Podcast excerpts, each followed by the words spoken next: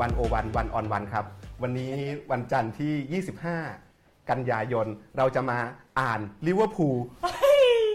ใช่ไหมครับไม่ใช่ไม่ใช่นะครับ อ่านพม่ากับอาเซียนกับลลิตาหานวงครับ สวัสดีครับสวัสดีครับอาจารย์ อาจารย์ลลิตาเป็นอาจารย์ประจำอยู่ที่ภาควิชาประวัติศาสตร์ คณะสังคมศาสตร์ มหาวิทยาลัยเกษตรศาสตร์นะครับอาจารย์ก็เป็นคอลัมนิสต์วันโอวัน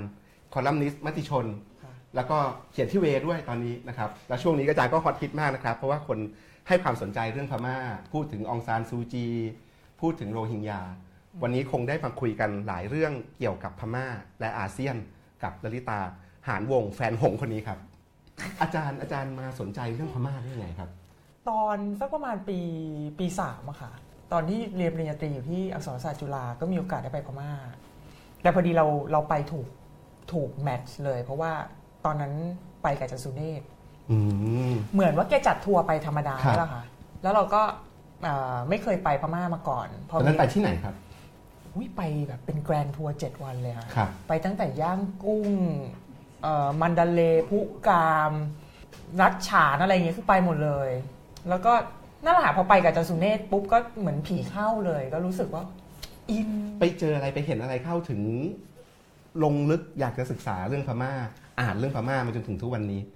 ส่วนตัวเนี่ยตั้งแต่ตั้งแต่ก่อนจะมาเรียนกับอาจันสุเนศอะค่ะก็เป็นคนชอบอ่านประวัติศาสตร์อยู่แล้ว ก็จะชอบอ่านพวกประวัติศาสตร์อยุธยาอะไรอย่างเงี้ยนาเลสวนนี่ก็ดูครบทุกภาคค่ะครับสุริโยไทยที่พอไปครั้งแรกก็ตื่นเต้นมาก ก็เลยรู้สึกว่าเฮ้ยเราเราอยากจะเรียนประวัติศาสตร์ พอพอเรียนประวัติศาสตร์มาเข้ามาเรียนในคณะอักษรศาสตร์จุฬาก็รู้สึกว่าชอบประวัติศาสตร์อยุธยา แล้วเอาเวลาคุณเรียนประวัติศาสตร์อยุธยาแน่นอนมันต้องมีเรื่องเกี่ยวกับพม่าไงอืมแต่ทีนี้เราก็อยากจะพูดเรื่อง อยากจะเรียน อยากจะอ่านเรื่องอื่นที่มันแตกต่างออกไปอะไรเงี้ยค่ะก็เลยไปลองอ่านพงศาวดารพม่าดู ลองไปอ่านอะไรที่มันแปลกใหม่ดูแทนที่จะเป็นแค่พงศาวดารไทย เป็นเรื่องเกี่ยวกับการทำสงครามเพียงอย่างเดียว เพราะอ่านเหล่านี้มากขึ้นเรื่อยๆแล้วพอกลับไปดูสุริโยไทยใหม่กลับไปดูนเรศวรใหม่แล้ว เห็นอะไรเปลี่ยนไปบ้าง ตอนนั้นก็ยังไม่ค่อยเปลี่ยน ตอนนั้นก็ก็ยังรู้สึกอินกับกับประวัติศาสตร์ชาติอยู่อะค่ะยังยังรู้สึกว่าเราอยากจะเป็นนักประวัติศาสตร์ชาติที่เอ่อลงลึกเป็นผู้เชี่ยวชาญเรื่องประวัติศาสตร์ไทยยุคอยุธยา เหมือนอาจารย์สุเนศเหมือนอาจารย์ธีรวัตรนป้อมเพชรอืมซึ่งเป็นไอดอลครับในเวลานั้นแล้วก็ในเวลานี้อืมนะก็ก็ก็ไม่ได้คิดอะไรมากค่ะจนจนไปพม่าก็เริ่มรู้สึกแล้วว่าเฮ้ยเราเราชอบประเทศเนี้ยครับ แต่ว่าตอนนั้นถ้าอาจารย์สุเนศพาไปประเทศอื่นก็อาจจะชอบประเทศนั้นก็ได้นะคะอืมอาจจะไม่ใช่พม่าก็ได้ครับแต่ว่าพอดีบังเอิญเป็นพม่า ตอนนั้นเป็นยุคที่พม่ายังปิดประเทศอยู่ ยังไปไหนมาไหนค่อนข้างยากอะค่ะแล้วความสนใจวิชาการของเราเปลี่ยนไปตอนไหนยังไงถึง นอกจากเราเข้าใจเรื่องพม่าแล้วแต่เราเริ่มไปศึกษาประวัติศาสตร์เชิงวิพากษ์ไปศึกษา มุมอืมอื่นๆของมัน ตั้งแต่ปีสามที่ที่เรียนปริญญาตรีอะค่ะ เราก็ทุก summer เราก็มีโอกาสได้ไปเรียนภาษาพม่าที่ที่มหาวิทยาลัยนเรศวรที่พิษณุโลก เพราะว่าอาจารย์อาจารย์วิรัตและอาจารย์อรนุชเปิดทุกทุกปีนะช่วง summer เราก็ได้มีโอกาสได้ไปเรียน ก็พอยิ่งรู้ภาษาพม่าด้วย แล้วก็อ่านได้ในเวลานั้นนะคะตอนนี้อ่านอ่านช้ามากมันก็ยิ่งรู้สึกสนุกแล้วก็รู้สึกดี ก็ก็เลยบอกแม่ค่ะว่า อยากเรียนต่อแต่จะเรียนต่อเรื่องนี้แหละ เรื่องเกี่ยวกับไทยๆพม่าอะไรอย่างเงี้ยค่ะแล้วก็ไปที่โซแอสใช่ ตอนนั้นก็แม่ก็ส่งไปค่ะเพราะว่าคืออย่างนี้ค่ะ ไม่ไม่ใช่ว่าบ้านรวยหรืออะไรนะ อันนี้ไม่เคยเล่าที่ไหนเลยนะครับเล่าที่นี่เลยครับ คือคือตอนเรียนม .5 อะค่ะ เราควรจะต้องได้ไป a อ s ไปแลกเปลี่ยน แต่แม่อะเขาไม่อยากให้ไป เพราะว่าเขามีลูกคนเดียวครับอาพอเขามีลูกคนเดียวเขาก็บอกว่า ไปเอเวสน่ะมันเสียเวลาไปปีนึงนะ มันอะไรอะ เดี๋ยวเราจะกลับมาไม่ทันเพื่อนอะไรอย่างเงี้ยเขาก็เขาคิดก็ตามตามสไตล์ของอืมแม่อาจุมม่านั่นแหละค่ะครับแม่นั่นแหละ แล้วเราก็เลยร้องไห้ร้องห่มเป็นวักเป็นเวรว่าทำไมทำกับหนูอย่างนี้ทำไมอะไรอย่างเงี้ย คือเราอยากไปอยากไปต่างประเทศมากมันตั้งแต่เด็กเด็ก ๆ แล้วอะค่ะ แม่เขาก็เลยสมเพศมั้งก็เลยตอนนี้ส่งไปเรียนเอกที่นู่นเลยเขาก็เลยสัญญาว่า เขาจะส่งไปเรียนปริญญาโทแล้วกัน เพราะว่าปริญญาโทที่อังกฤษมันก็ใช้เวลาแค่ปีเดียวครับคือตอนนั้นน่ะเราเราก็ไม่เข้าใจหรอกว่าแม่เขาคิดอย่างนั้นแล้วก็คืองเคืองๆเขาอะไรอย่างเงี้ยแต่พอเรียนจบปริญญาโทกลับมาก็รู้สึกว่าก็ก็โอเคเนาะได้ได้ไปอยู่มาปีหนึ่งช่วงนั้นนะคะแล้วพอกลับมาก็ก็สมัครงานไปที่มหาสารคาม แล้วเขาก็ส่งไปเรียนต่อครับวิทยานิพนธ์ตอนปริญญาโทปริญญาเอกอาจารย์ก็ทำเรื่องพม่าด้วยไหมครับ วิทยาวิทยานิพนธ์ตอนบอโทขึ้นจำไม่ได้แล้วค่ะว่าทำเรื่องอะไร เพราะว่าที่อังกฤษเนี่ยเราเรียนปีเดียวแล้วมันครับ มันมี coursework ในช่วงสั้นๆ ที่เหลืออมเราก็วิทยานิพนธ์ปริญญาเอกเอ่อปริญญาโทที่อังกฤษเนี่ยส่วนที่เรียนเนี่ยนะคะ เราเขียนเหมือนเอเซ่แค่ประมาณ 30-40 หน้าเท่านั้นเอง ก็ตอนนั้นน่ะทำเรื่องไทยลบพม่าค่ะในฐานะที่เป็นวรรณกรรมในเชิงประวัติศาสตร์ โดยที่เอาพวกพงศาวดารพม่าอะไรต่างๆเข้าเข้ามาจับด้วย ก็ก็ช่วงนั้นก็เลยก็เริ่มอินกับความเป็นพม่ามากกว่าความเป็นไทยแล้วอะค่ะพอพอกลับมาเมืองไทยก็เริ่มอยากจะศึกษาประวัติศาสตร์พม่าที่เป็นประวัติศาสตร์พม่าจริง ๆ มากขึ้น แล้วทีนี้ตอนนั้นที่อยู่อังกฤษเนี่ยก็มีอาจารย์ที่ปรึกษานะก็ติดต่อกับเขาไปว่าเราอยากจะเรียนต่อนะ อยากจะเรียนต่อกับยูเนี่ยคือคือไม่อยากจะไปไหนแล้วนะก็เลยในที่สุดก็ก็ก็ไปเรียนกลับไปเรียนกับอาจารย์ที่ปรึกษาคนเดิมครับทีนี้เราก็ต้องมานั่งคิดแล้วว่า เอ๊ะเราจะทำหัวข้ออะไรที่มันไม่ไม่เกี่ยวกับไทยแล้วเพราะเราอยากจะทำเรื่องพม่าอย่างเดียว แล้วส่วนตัวเนี่ยค่ะ จะมีผีมันค่อนข้างจะเข้าเวลาอ่าผีนแดงเฮ้ย ใช่ครับผีผีอะไร ผีอะไรก็ได้ที่ไม่ใช่ผีแดคงรับแล้วผีเข้าแล้วเป็นไงครับ คือเป็นคนชอบอ่านเอกสาร ชอบอ่านจดหมายเหตุครับ ค่ะแล้วพออ่านจดหมายเหตุมากๆเนี่ยคือเราจะสามารถใช้เวลาเป็นวันๆอยู่ในนั้นได้ โดยที่ไม่รู้สึกเหนื่อย ไม่รู้สึกล้า ก็เลยทำทีสิสเรื่อง อ่าเรื่องเรื่องอะไรนะ เรื่องตำรวจในยุคอาณานิคมในพม่าค่ะอืมก็นั่นแหละก็สมสมใจครับแล้วคำถามหลักคืออะไรครับน่าน่าสนใจตำรวจเราดูมุมไหนของมัน เราดูว่าการศึกษาตำรวจช่วยให้เราเห็นอะไร เรื่องเรื่องพม่าในยุคอาณานิคม หลักการเลยก็คือเรามองเรื่องอา ทัศนคติของคนพม่า แล้วก็อังกฤษที่มีต่อเชื้อชาติอืมต่อพหุสังคมในพม่าค่ะครับเพราะฉะนั้นเนี่ยอ่าบทใหญ่ ๆ เลย ที่ถือว่าบทที่ทำงานหนักที่สุดเนี่ยจะเป็นเรื่องของการ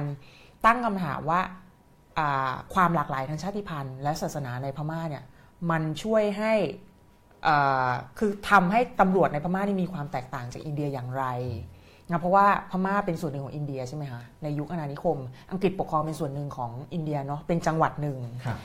กฎหมายไม่ว่าจะเป็นกฎหมายอาญากฎหมาย penal code criminal procedure อะไรพวกเนี้ยอืมก็มาจากอังกฤษร้อยเปอร์เซ็นต์นะคะครับแต่ว่าเอ่อลักษณะของกองตำรวจ ลักษณะของทหาร ลักษณะของอาชญากรรมในพม่าเนี่ยมันจะมีความแตกต่างออกไปจากอินเดีย เราก็เลยมานั่งหาสาเหตุว่า คือทำไมถึงแตกต่างทำไมอาชญากรรม ทั้งเล็กและใหญ่ในพม่ามันจึงแตกต่างออกไปจากอินเดียนะคะก็หลักๆเลยที่บทที่ชอบมากที่สุดก็คือจะเป็นเรื่องที่พูดเกี่ยวกับเชื้อชาติครับเพราะว่าตอนที่อังกฤษจ้างตำรวจเข้ามาในในพม่าเนี่ยเขาจะไม่จ้างคนพม่าเลยอืมอาจจะไม่เหมือนกับอินเดียแล้วนะคะแล้วเขาจ้างจ้างจ้างคนอะไรครับ เชื้อชาติในฝันจะมีอยู่ไม่กี่อะจะมีอยู่ไม่กี่เชื้อชาติค่ะ นั่นคือ คนซีกอืมคนราชบุตร ราชบุตรอะค่ะแล้วก็ไม่ใช่ราชบุตรเขยในปาบุญจิ้นเลยครับนะราชบุตรแล้วก็พวกกุรขากุรขาก็จากเนปาลครับหน้าตาเอกซอติกหน่อยเหตุผลเพราะอะไรครับๆเหตุผลเอาเท่าเอาเท่าที่อังกฤษพูดนะคะอันนี้ไม่ได้พูดส่วนตัวครันะบเพราะเขาไม่ไว้ใจคนพม่าอืมเขาจะมองว่าคนพม่าชอบหนี เวลาแบบสมมุติว่าอยู่ไปสักไม่กี่เดือนอย่างเงี้ยเขาจะมีเป็นสัญญานะคะคุณจะต้องมาเซ็นสัญญาก่อนว่า คุณจะอยู่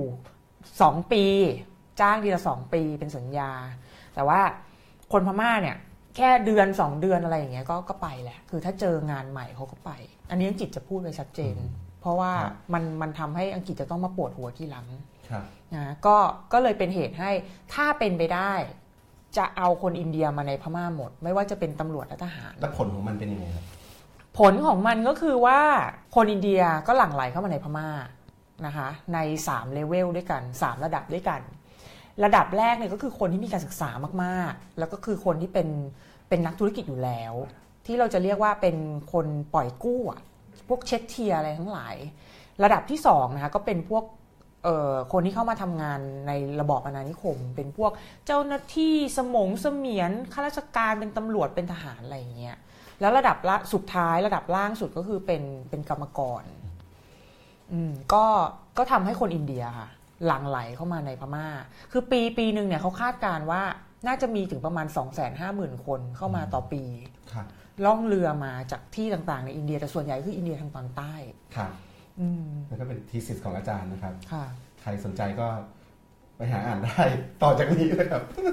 ก็ตอนนี้เราคุยกับดรลลิตาหานวงศ์นะครับ อาจารย์จากภาควิชาประวัติศาสตร์ คณะสังคมศาสตร์ มหาวิทยาลัยเกษตรศาสตร์นะครับ เราอ่านพม่ากับอาเซียนกันวันนี้นะครับ ถ้าท่านผู้ชมดูรายการแล้วมีคำถาม อยากฝากมาถามอาจารย์ลลิตาก็สามารถเขียนคำถามมาได้นะครับ ที่ตามคอมเมนต์ได้เลยนะครับ วันนี้พอเราประกาศว่าอาจารย์จะมานี่ ก็กระแสตอบรับฟ้าถล่มดินทลายมากเลย มีคนแชร์กันเยอะแยะเลยนะครับ มีคนถามคำถามมาเยอะมหาศาลเลยครับ ก็ผมขอไล่ถามคำถามเลยนะครับ อาจารย์ค่ะจากจะคุยกับอาจารย์สักสองสามก้อนนะครับก้อนแรกๆเป็นคำถามที่รวมพูดถึงเกี่ยวกับเรื่องพม่าร่วมสมัยนะครับ ก้อนที่สองก็เป็นเรื่องเกี่ยวกับ อ่านพม่านะครับที่เป็นเรื่องเชิงโครงสร้างเศรษฐกิจการเมืองสังคมนะครับประวัติศาสตร์นะครับ แล้วก็ส่วนสุดท้ายเป็นเรื่องพม่าอาเซียนอืมและโลกนะครับเป็นพม่ากับประเทศอื่นๆ รอบๆทั้งรอบๆ ตัวแล้วก็ทั้งทั้งประเทศมหาอำนาจต่างๆนะครับผมขอเริ่มต้นจากคำถามของ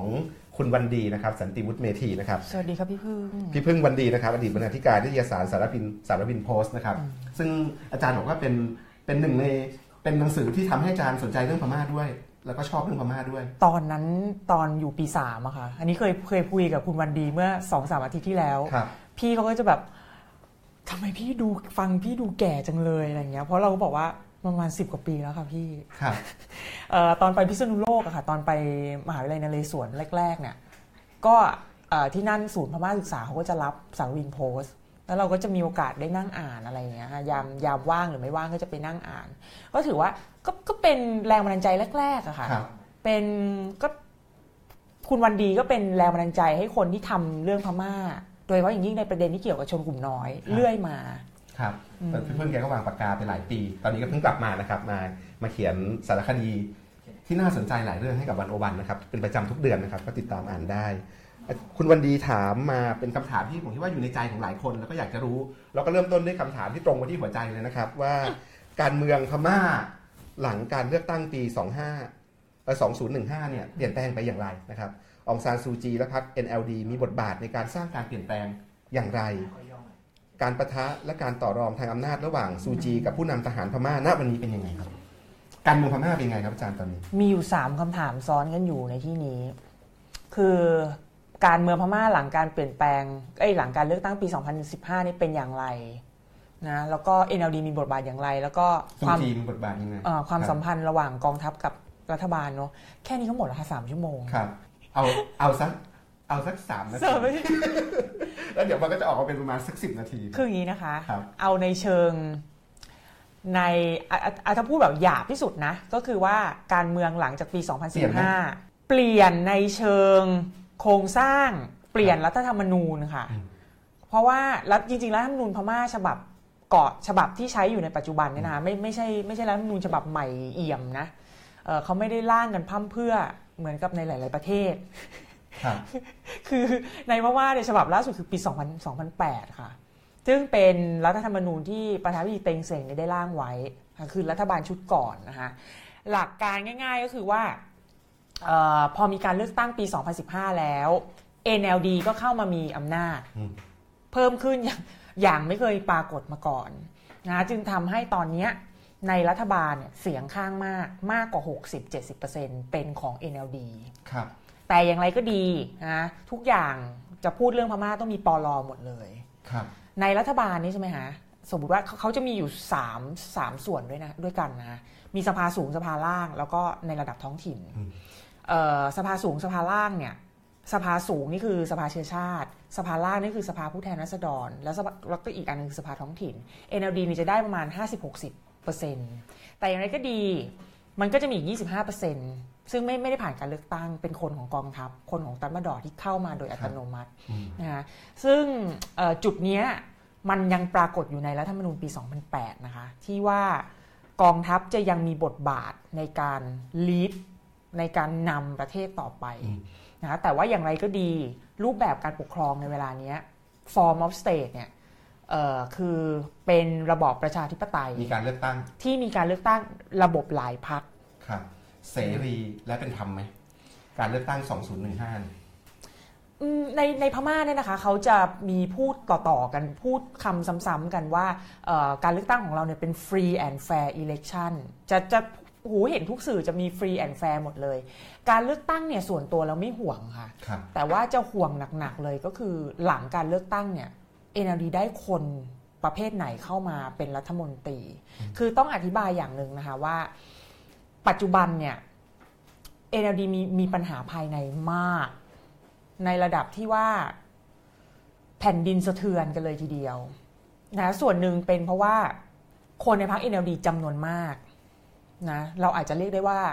เกือบครึ่ง หรืออาจจะประมาณนั้น เคยเป็นนักโทษการเมืองมาก่อน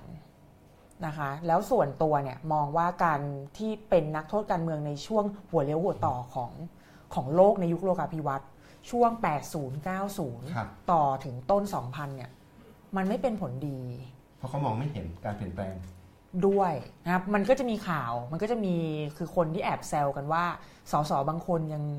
ใช้อินเทอร์เน็ตไม่เป็นเลย สสบางคนยังไม่มีอีเมล ยังเช็คอีเมลไม่เป็น สสบางคนยังแบบไม่เล่นไลน์อะไรอย่างเงี้ยค่ะ คือเราคือเราอยู่ในประเทศอย่างประเทศไทยอย่างเงี้ยครับคือเราคิดไม่ออกไงว่า สสที่ไม่เล่นไลน์อาจารย์จะบอกว่าหลังเลือกตั้งเนี่ย NLD เองก็มือไม่ถึงในการทำงาน อุ้ยไม่ถึงอย่างนั้นค่ะ เดี๋ยวต้องอธิบายเป็นส่วนๆนิดนึง คือการเลือกสสเนี่ยนะคะ มันจะมีปัญหาอยู่ในตัวของมันเอง การเลือกสสเนี่ยอาจารย์ปกป้องต้องทำใจนะ ว่าการเมืองพม่าในปัจจุบันนะคะ คนที่เป็นตัวแปรสำคัญมากที่สุดมีอยู่แค่สองคนสองคนใหญ่นะ อาจจะมีย่อยๆ ก็คือองซานซูจีกับมินอองไลน์ที่เป็นผอบอ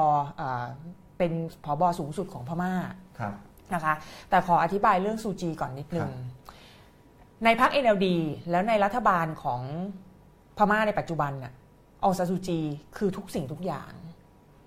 อ่าทุกสิ่งทุกอย่างยังไง อันนี้ดิฉันไม่ได้พูดขึ้นมาลอยๆนะคะ แต่ว่าได้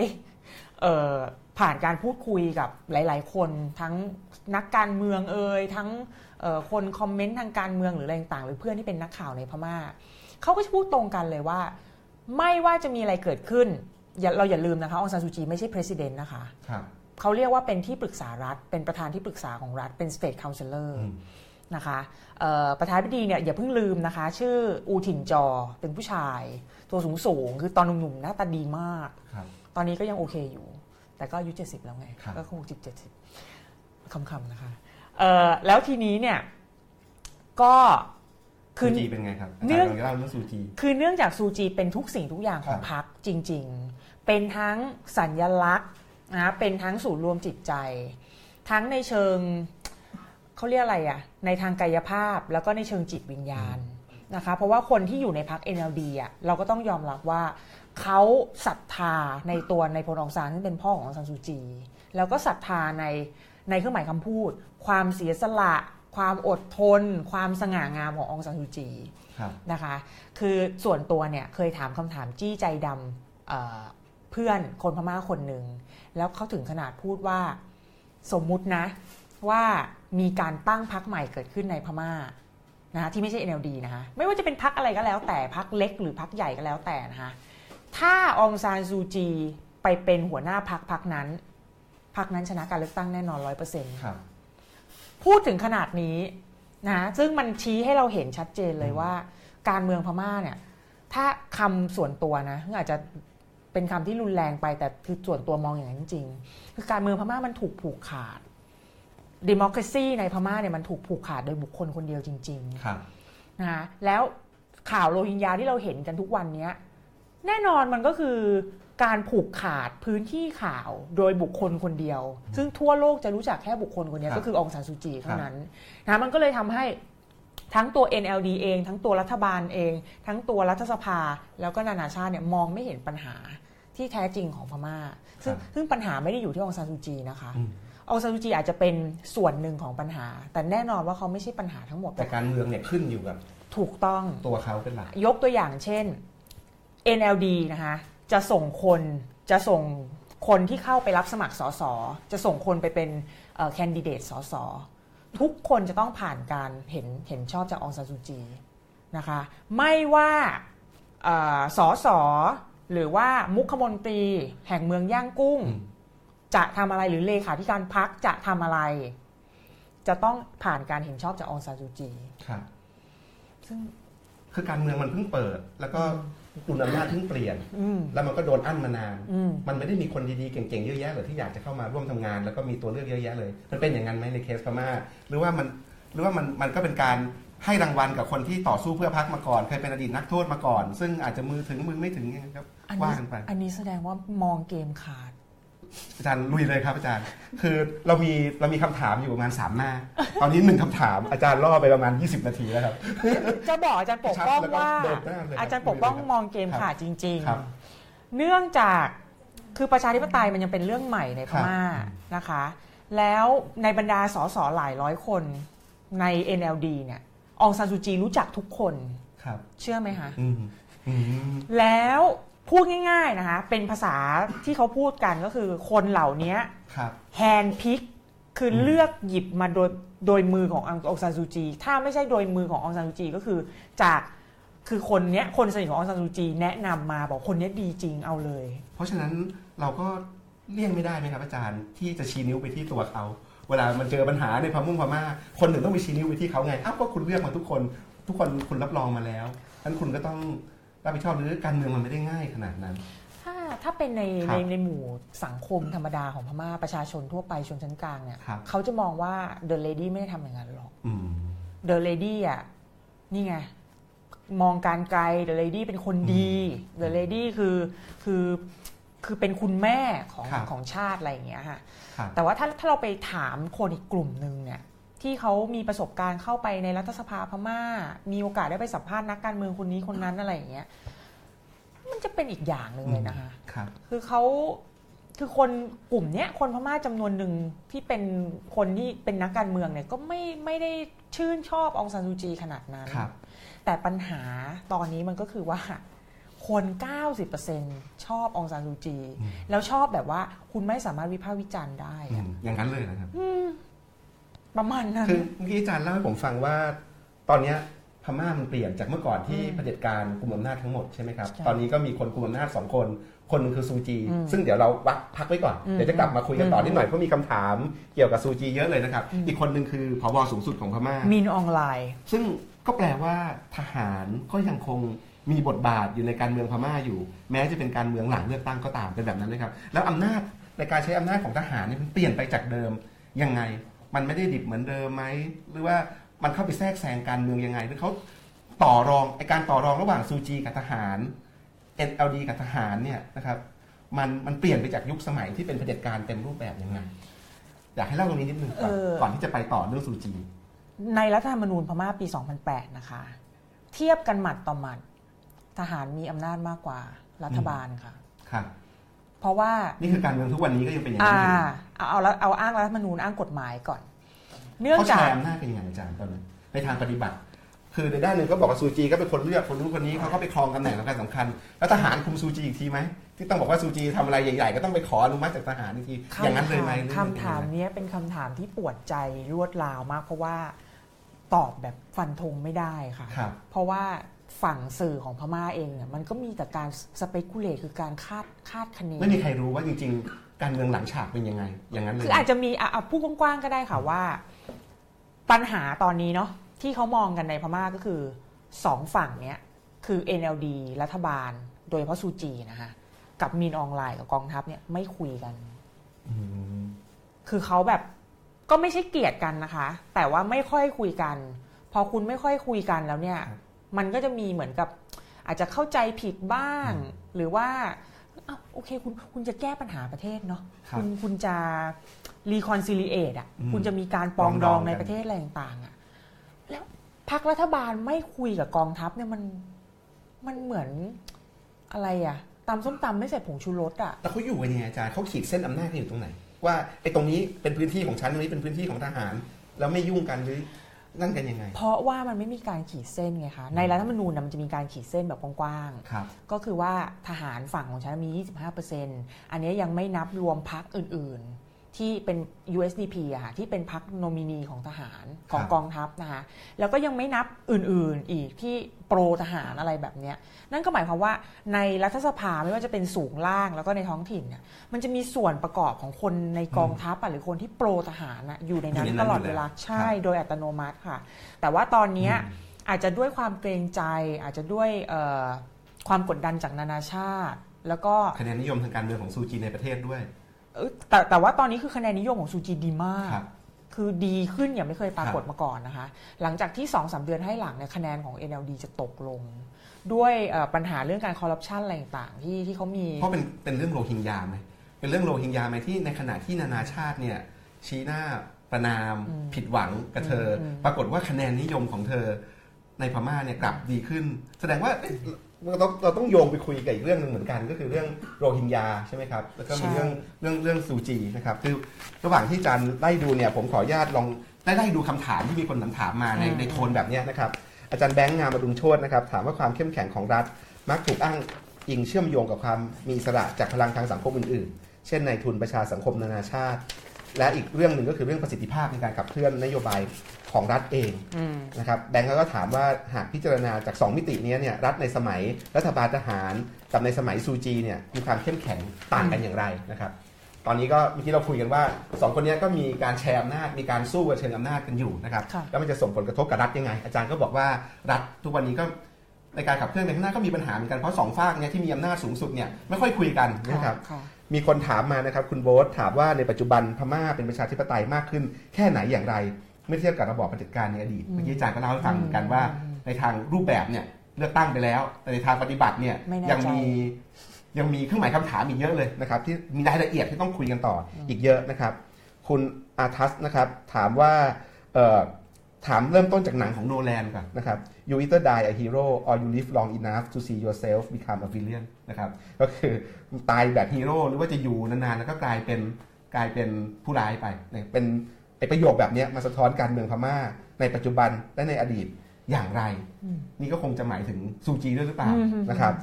คุณโรสนะครับถามถึงการอธิบายท่าทีและจุดยืนขององซานซูจี ต่อกรณีโรฮิงญาอืมนะครับเอ่ออาจารย์อนุสรณ์นะครับถามว่าอาเซียนควรจัดการเรื่องโรฮิงญายังไงนะครับคุณแองเจล่าถามว่าในความเป็นจริง มีวิธีใดบ้างที่จะทำให้รัฐบาลพม่า ปฏิบัติต่อชาวโรฮิงญาตามหลักสิทธิมนุษยชน อาเซียนสามารถผลักดัน รัฐบาลพม่าได้หรือไม่ อันนี้เป็นจริงๆคำถามพวกนี้มันโยงกันหมดเลยใช่การเมืองพม่า บทบาทของซูจี บทบาทของทหารค่ะแล้วก็เคสโรฮิงญาอ่าฮะอาจารย์เชฟประเด็นเหล่านี้ยังไง เราควรจะอ่ามองเรื่องเหล่านี้ยังไงนะครับอะให้อาจารย์ดูคุยอย่างนี้สักสินาทีครับให้ดูนี่อันนี้มีคนเอามาฝากต้องนะคะซูมไปนะครับ อันนี้เป็น first weekly นะครับ news journal คล้ายๆกับมติชนสุดสัปดาห์อะไรอย่างเงี้ยค่ะแต่ไม่ครับแต่ไม่ใช่เล่มที่ดังที่สุดในพม่านะใน อันนี้พเป็นโค้ดของซูจีไหมครับ บอกว่า we will continue to do what we have to do มี because my country is my world มีคนบอกว่าไม่ใช่คำพูดของซูจีค่ะ เพราะว่ามีคนที่เป็นแฟนคลับเขากระซิบมาบอกว่าจริง ๆ แล้วซูจีไม่ได้พูดคำนี้ ครับ เราก็ เอ๋แล้วมันแปลว่าอะไรถึงมาขึ้นมาขึ้นปกแบบอ่านี้แล้วแล้วทำไมถึงแล้วทำไมถึงมาขึ้นปกอย่างนี้ แล้วเวลาเราเวลาเราเราเปิดเข้าไปดูในนี้นะคะ ครับ เอ่อ มันที่น่าสนใจก็คือว่าที่ผ่านมาช่วงสองสามสามสี่อาทิตย์ที่ผ่านมาเนี่ยเวลามีข่าวเกี่ยวกับซูจีนะคะหนึ่งในข่าวที่โด่งดังที่สุด แล้วคนพม่าให้ความสนใจที่สุด ก็คือการเอ่อเขาเรียกอะไรเดินขบวนนะการการเดินขบวนเอ่อเพื่อสนับสนุนองซานซูจีเนี่ยมันก็จะมีคนที่ไม่แน่ใจมองเห็นหรือเปล่านะคะมันก็จะมีคนที่ซูมเข้าไปดูนะครับเผื่อมันก็จะมีคนที่ถือป้ายว่า เอ่ออะไร we support Martyr Su we love Aung San Suu Kyi we อะไรแบบเนี้ยนะซึ่งมันก็นี่กรอบนี้นะคะซึ่งครับอันเนี้ยจะมีลงในทุกๆเอ่อหนังสือพิมพ์แทบจะทุกฉบับเลย ซึ่งมันก็คือมันมันชี้ให้เห็นว่าหนังสือพิมพ์แทบจะทุกฉบับอะค่ะดีจะไม่ได้มีทุกเล่มนะคะ เพราะว่าเขาคงไม่ได้เอามาฝากทุกเล่ม อันนี้ news journal ของพม่าเหมืกัอันนี้ชื่อ Zoom Zoom ซูมนะครับซูมนะฮะก็ก็จะมีพูดง่ายๆนะคะประเด็นง่าย ๆ ก็คือว่าองซานซูจีเนี่ยไม่ใช่คนที่เกลียดคนมุสลิมอย่างที่ทั่วโลกมองครับอ่าเนื่องจากว่าหนึ่งมีความสัมพันธ์ที่ดีกับครอบครัวนักการเมืองมุสลิมที่เคยถูกถูกเออรอบสังหาร ตั้งแต่อูโกนีคือตอนตอนต้นปีนะคะแล้วก็อีกคนนึงฉันไม่ไม่แน่ใจว่าเป็นใครนะแล้วก็จะมีการอุ้ยดีเฟนปกป้ององซานซูจี มาก ๆ เลยค่ะว่าเธอจริง ๆ แล้วเธอเป็นคนที่เหมาะสมที่สุดแล้วที่จะเป็นเอ่อเป็นผู้นำของประเทศเราอะไรต่างๆอะนะคะ ครับอันนี้ก็มันชี้ให้เห็นว่าอะไรคะมันชี้ให้เห็นว่าดิฉันเนี่ยจะจะพูดตลอดเวลาเลยว่า เวลาเราจะมองเรื่องโรฮิงญาหรือประเด็นการเมืองในพม่าทุกวันเนี้ยเราแยกการเมืองระดับชาติ จากประเด็นเรื่องความขัดแย้งทางศาสนาแล้วก็เชื้อชาติไม่ไม่ได้เลย อืม นะคะเพราะว่าเอ่อลึกๆแล้วเนี่ย มันก็คือปัญหาเดียวกัน แล้วทุกคนจะจะถามจะสงสัยว่าในจุดจุดๆเนี้ยกองทัพอยู่ที่ไหนครับเมื่อสักประมาณหลายวันที่ผ่านมาค่ะ เราจะเห็นข่าวมีนองไลน์เนี่ยครับออกมาให้สัมภาษณ์กับสื่อของพม่าหรือสื่อต่างชาติไม่แน่ใจนะคะว่า ขอโทษด้วยที่เอ่อการช่วยเหลืออะไร humanitarian aid นะคะคือการช่วยเหลือครับคือครับเรื่องเงินเรื่องของอะไรที่ไปให้คนโรฮิงญาเนี่ย ได้ไม่ค่อยเออทั่วถึงหรือว่าล่าช้ากลายเป็นว่าคนที่ออกมาขอโทษ คนที่ออกมา nice กับสื่อต่างชาติเป็นเป็นคนในกองทัพครับนะเขาพยายามจะบอกอะไรเราคะเขาพยายามจะบอกเราว่า เขาคุมอยู่นะอืมแล้วจริง ๆแล้วเราจะต้องกลับไปมองบทบาทของกองทัพใหม่ ในประเด็นเรื่องของโรฮิงญา จริง ๆ แล้วมันจะมีบทความใน Huffington Post อยู่อยู่บทความหนึ่งเมื่ออาทิตย์สองอาทิตย์ที่แล้วอะค่ะ ที่จะบอกว่า คนที่คุณควรจะไปสัมภาษณ์หรือจ่อไมค์อะจริงๆ คือคือมีนองลายคนนี้ ครับไม่มีใครได้ไปคุยลึกๆกับเขาหรือยังว่าว่าเขาคิดอะไรยังไง ไม่มีค่ะ เพราะว่าหนึ่งก็คือลักษณะของนักการเมืองพม่าเนี่ยส่วนใหญ่คือไม่ไม่ไม่ชอบให้ให้สัมภาษณ์สื่ออมนะคะ ถ้าเขาให้สัมภาษณ์สื่อน่ะเขาจะตั้งโต๊ะแถลงเป็นจริงเป็นจังเลยเวลามันมีเวลามันมีเรื่องอะไรต่างๆเกิดขึ้น แต่ว่าถ้าจะเป็นเหมือน วาสนานานุ่วเลยไม่มีครับในพม่านี่เอ่อนักข่าวในลักษณะของคุณวาสนานี่จะจะไม่มีเลยครับนะคะเพราะว่าเรื่องของกองทัพเนี่ยเขาถือว่าเป็นเรื่องลับสุดยอดครับจะไม่มีนักข่าวคนไหนที่รู้เลยครับจะมารู้ก็ต่อเมื่อมีการถแถลงอยู่ใน Facebook ของเออเพจของประธานาธิบดีเพจของ State Councilor อะไรอย่างเงี้ยค่ะก่อนก่อนที่เราจะก่อนที่อาจารย์จะชวนเราดูอืมหนังสือพิมพ์เมื่อกี้นะครับอืมเราเปิดประเด็นกันไว้ว่าอืม ประเด็นโรฮิงญาเนี่ยมันเชื่อมโยงกับการเมืองภายในของพม่าอย่างอืมแยกกันไม่ออกอืมนั้นเราควรจะมองประเด็นโรฮิงญายังไงแก่นของเรื่องเนี่ยมันอยู่ตรงไหน ถ้าเรามองจากมุม พยายามจะมองที่ทำความเข้าใจจากมุมของคนพม่า เรื่องโรฮิงญาเนี่ยเป็นเป็นการต่อสู้กันระหว่างเรื่องเล่าสองชุดนะคะครับเป็นเป็นนาราทีฟสองชุดด้วยกัน ชุดหนึ่งก็คือเรื่องเล่าของคนโรฮิงญาเอง อีกชุดหนึ่งก็คือของคนพม่า แต่ในวันเนี้ยคือเนื่องจากว่าเราเราอาจจะฟังเรื่องของโรฮิงญาอะไรมาเยอะแล้วเนาะเพราะว่าคือคนพม่าเนี่ยเขาก็มองว่าเฮ้ยมันไม่เห็นแฟร์เลยที่เวลาเราพูดเรื่องโรฮิงญาเอ่อพวก international media ทั้งหลายพวกเอ่อสื่อดัง ๆ ของโลกเนี่ย ไปโฟกัสที่โรฮิงญาอย่างเดียวครับอ่าแต่คุณไม่ไม่ไม่ยอมโฟกัสความสูญเสียของคนพุทธในยะไข่ ทั้งที่เป็นคนยะไข่คนอืมให้อาจารย์ปูพื้นอีกนิดนึงครับว่าอืมสองเรื่องเล่าเนี่ยเรื่องเล่าหนึ่งว่ายังไง อีกเรื่องเล่าหนึ่งว่ายังไง เรื่องเล่าของโรฮิงญา เรื่องเล่าของโรฮิงญาก็อ้างไปถึงประวัติศาสตร์ครัค่ะบว่าในตั้งแต่หลายร้อยปีที่ผ่านมา คนโรฮิงญาเนี่ยนะคะเขาจะใช้ชื่อว่าโรฮิงญานะคนโรฮิงญาจะเรียกตัวเองว่าโรฮิงญานะคะ มีสุลต่านของตัวเอง มีกษัตริย์ของตัวเอง แล้วในพื้นที่แถบรัฐยะไข่ ปัจจุบันเนี่ยเป็น sultanate เป็นอาณาจักรของสุลต่านที่ปกครองโดยเอ่อกกษัตริย์ที่เป็นมุสลิมมาก่อนอะไรแบบเนี้ยเรามีอาณาจักรของเราเราอันนี้ก็คือเป็นเป็นเรื่องเล่าที่ไกลไกลมากอะครันะบแต่ว่าถ้าเป็นใกล้เข้ามาหน่อยเนี่ยเขาก็บอกว่าปู่ย่าตายายของเขาอะอืมเกิดที่พม่าครับนะหมายความว่าเขาต้องเขามีสิทธิ์ที่เป็นคนพม่าครับ นะถึงแม้ว่าเขาจะพูดภาษาที่เหมือนกับฝั่งของจิตรกรเหมือนกับฝั่งของคอกส์ภาษาอะไรอย่างเงี้ยแต่ว่าเขาเกิดและเติบโตที่นี่ แล้วเขารู้สึกผูกพันกับที่นี่อืมนะนั่นคือเรื่องเล่าของเขาครับแต่ย้ายกลับมาที่ฝั่งพม่าฝั่งพม่าก็บอกว่าเฮ้ยนี่ไม่ใช่เนี่ยอืมคนเถื่อนเนี่ยคือคนที่อพยพเข้ามาแบบผิดกเขาฎหไม่มาเรียกโรยฮิงญาด้วยเขาเรียกเบงกาลีนะเพราะว่ามองว่านี่คือคนที่อพยพมาจากแคว้นเบงกอลอืมใน สมัยก่อนในอังกฤษอะค่ะก็คือแคว้นเบงกอลก็คือที่ที่เป็นประเทศบังกลาเทศในปัจจุบัน เขาก็บอกว่าเนี่ยอพยพเข้ามาผิดกฎหมาย แล้วก็อันนี้ได้ยินบ่อยมากนะแล้วส่วนตัวเนี่ยเนื่องจากทำวิทยานิพนธ์เกี่ยวกับเชื้อชาติ แล้วครับความขัดแย้งด้านเชื้อชาติมา เราก็จะพอเข้าใจว่ามันจะมีประเด็นเนี้ยที่ถูกผลิตซ้ำเรื่อยๆเรื่อยๆนะตั้งแต่ทศวรรษประมาณ 1930นะมันจะมีการจราจรระหว่างเชื้อชาติ แล้วมันจะบานปลายเป็นเหมือนกับการจราจรระหว่างมุสลิมกับพุทธนะคะในย่างกุ้งนะไม่ไม่ไม่ไม่ใช่ที่ยะไข่นะคะเพราะคนพม่าเนี่ยเขาจะมองว่าคนมุสลิมอะไม่มีการคุมกำเนิดนะคะแล้วก็เหมือนกับพูดง่ายๆอะเป็นแผนจะยึดครองพม่า โดยที่ผลิตประชากรมุสลิมขึ้นมาเยอะ แล้วก็คนมุสลิมเนี่ยพยายามที่จะแต่งงานกับผู้หญิงพุทธ ก็เลยทำให้ผู้หญิงพุทธเนี่ยจะต้องไปเปลี่ยนศาสนาเป็นศาสนาอิสลามอะไรอย่างเงี้ยค่ะ คือเรื่องเล่าทั้งหลายเหล่านี้ซึ่งประเทศไทยมีนะคคะรับมันมันชี้ให้เราเห็นว่ามันเป็นเรื่องเล่าที่มีมาตั้งนานแล้วครับตั้งแต่ยุคอาณานิคมแล้วอะค่ะอืมแล้วมันก็ถูกนำกลับมาใช้รีไซเคิลซ้ำๆซ้ำๆจนถึงในปัจจุบันเนี่ยเราเราก็ยังได้ยินเรื่องพวกนี้อตอนยู่นี้ในสังคมการเมืองพม่าเรื่องเล่าชุดที่สองคือชุดของคนพม่ามีพลังมากอูแน่นอนค่ะ แล้วมันก็มันก็จะถูกนำไปผลิตซ้ำโดย โดยพระครับนะในกลุ่มของพระอูวิลาทูเนี่ยที่ที่เขาเรียกว่าเป็นบินลาเดนแห่งพม่า แล้วตัวซูจีเองเนี่ยสมาทานกับเรื่องเล่าชุดที่สองขนาดไหน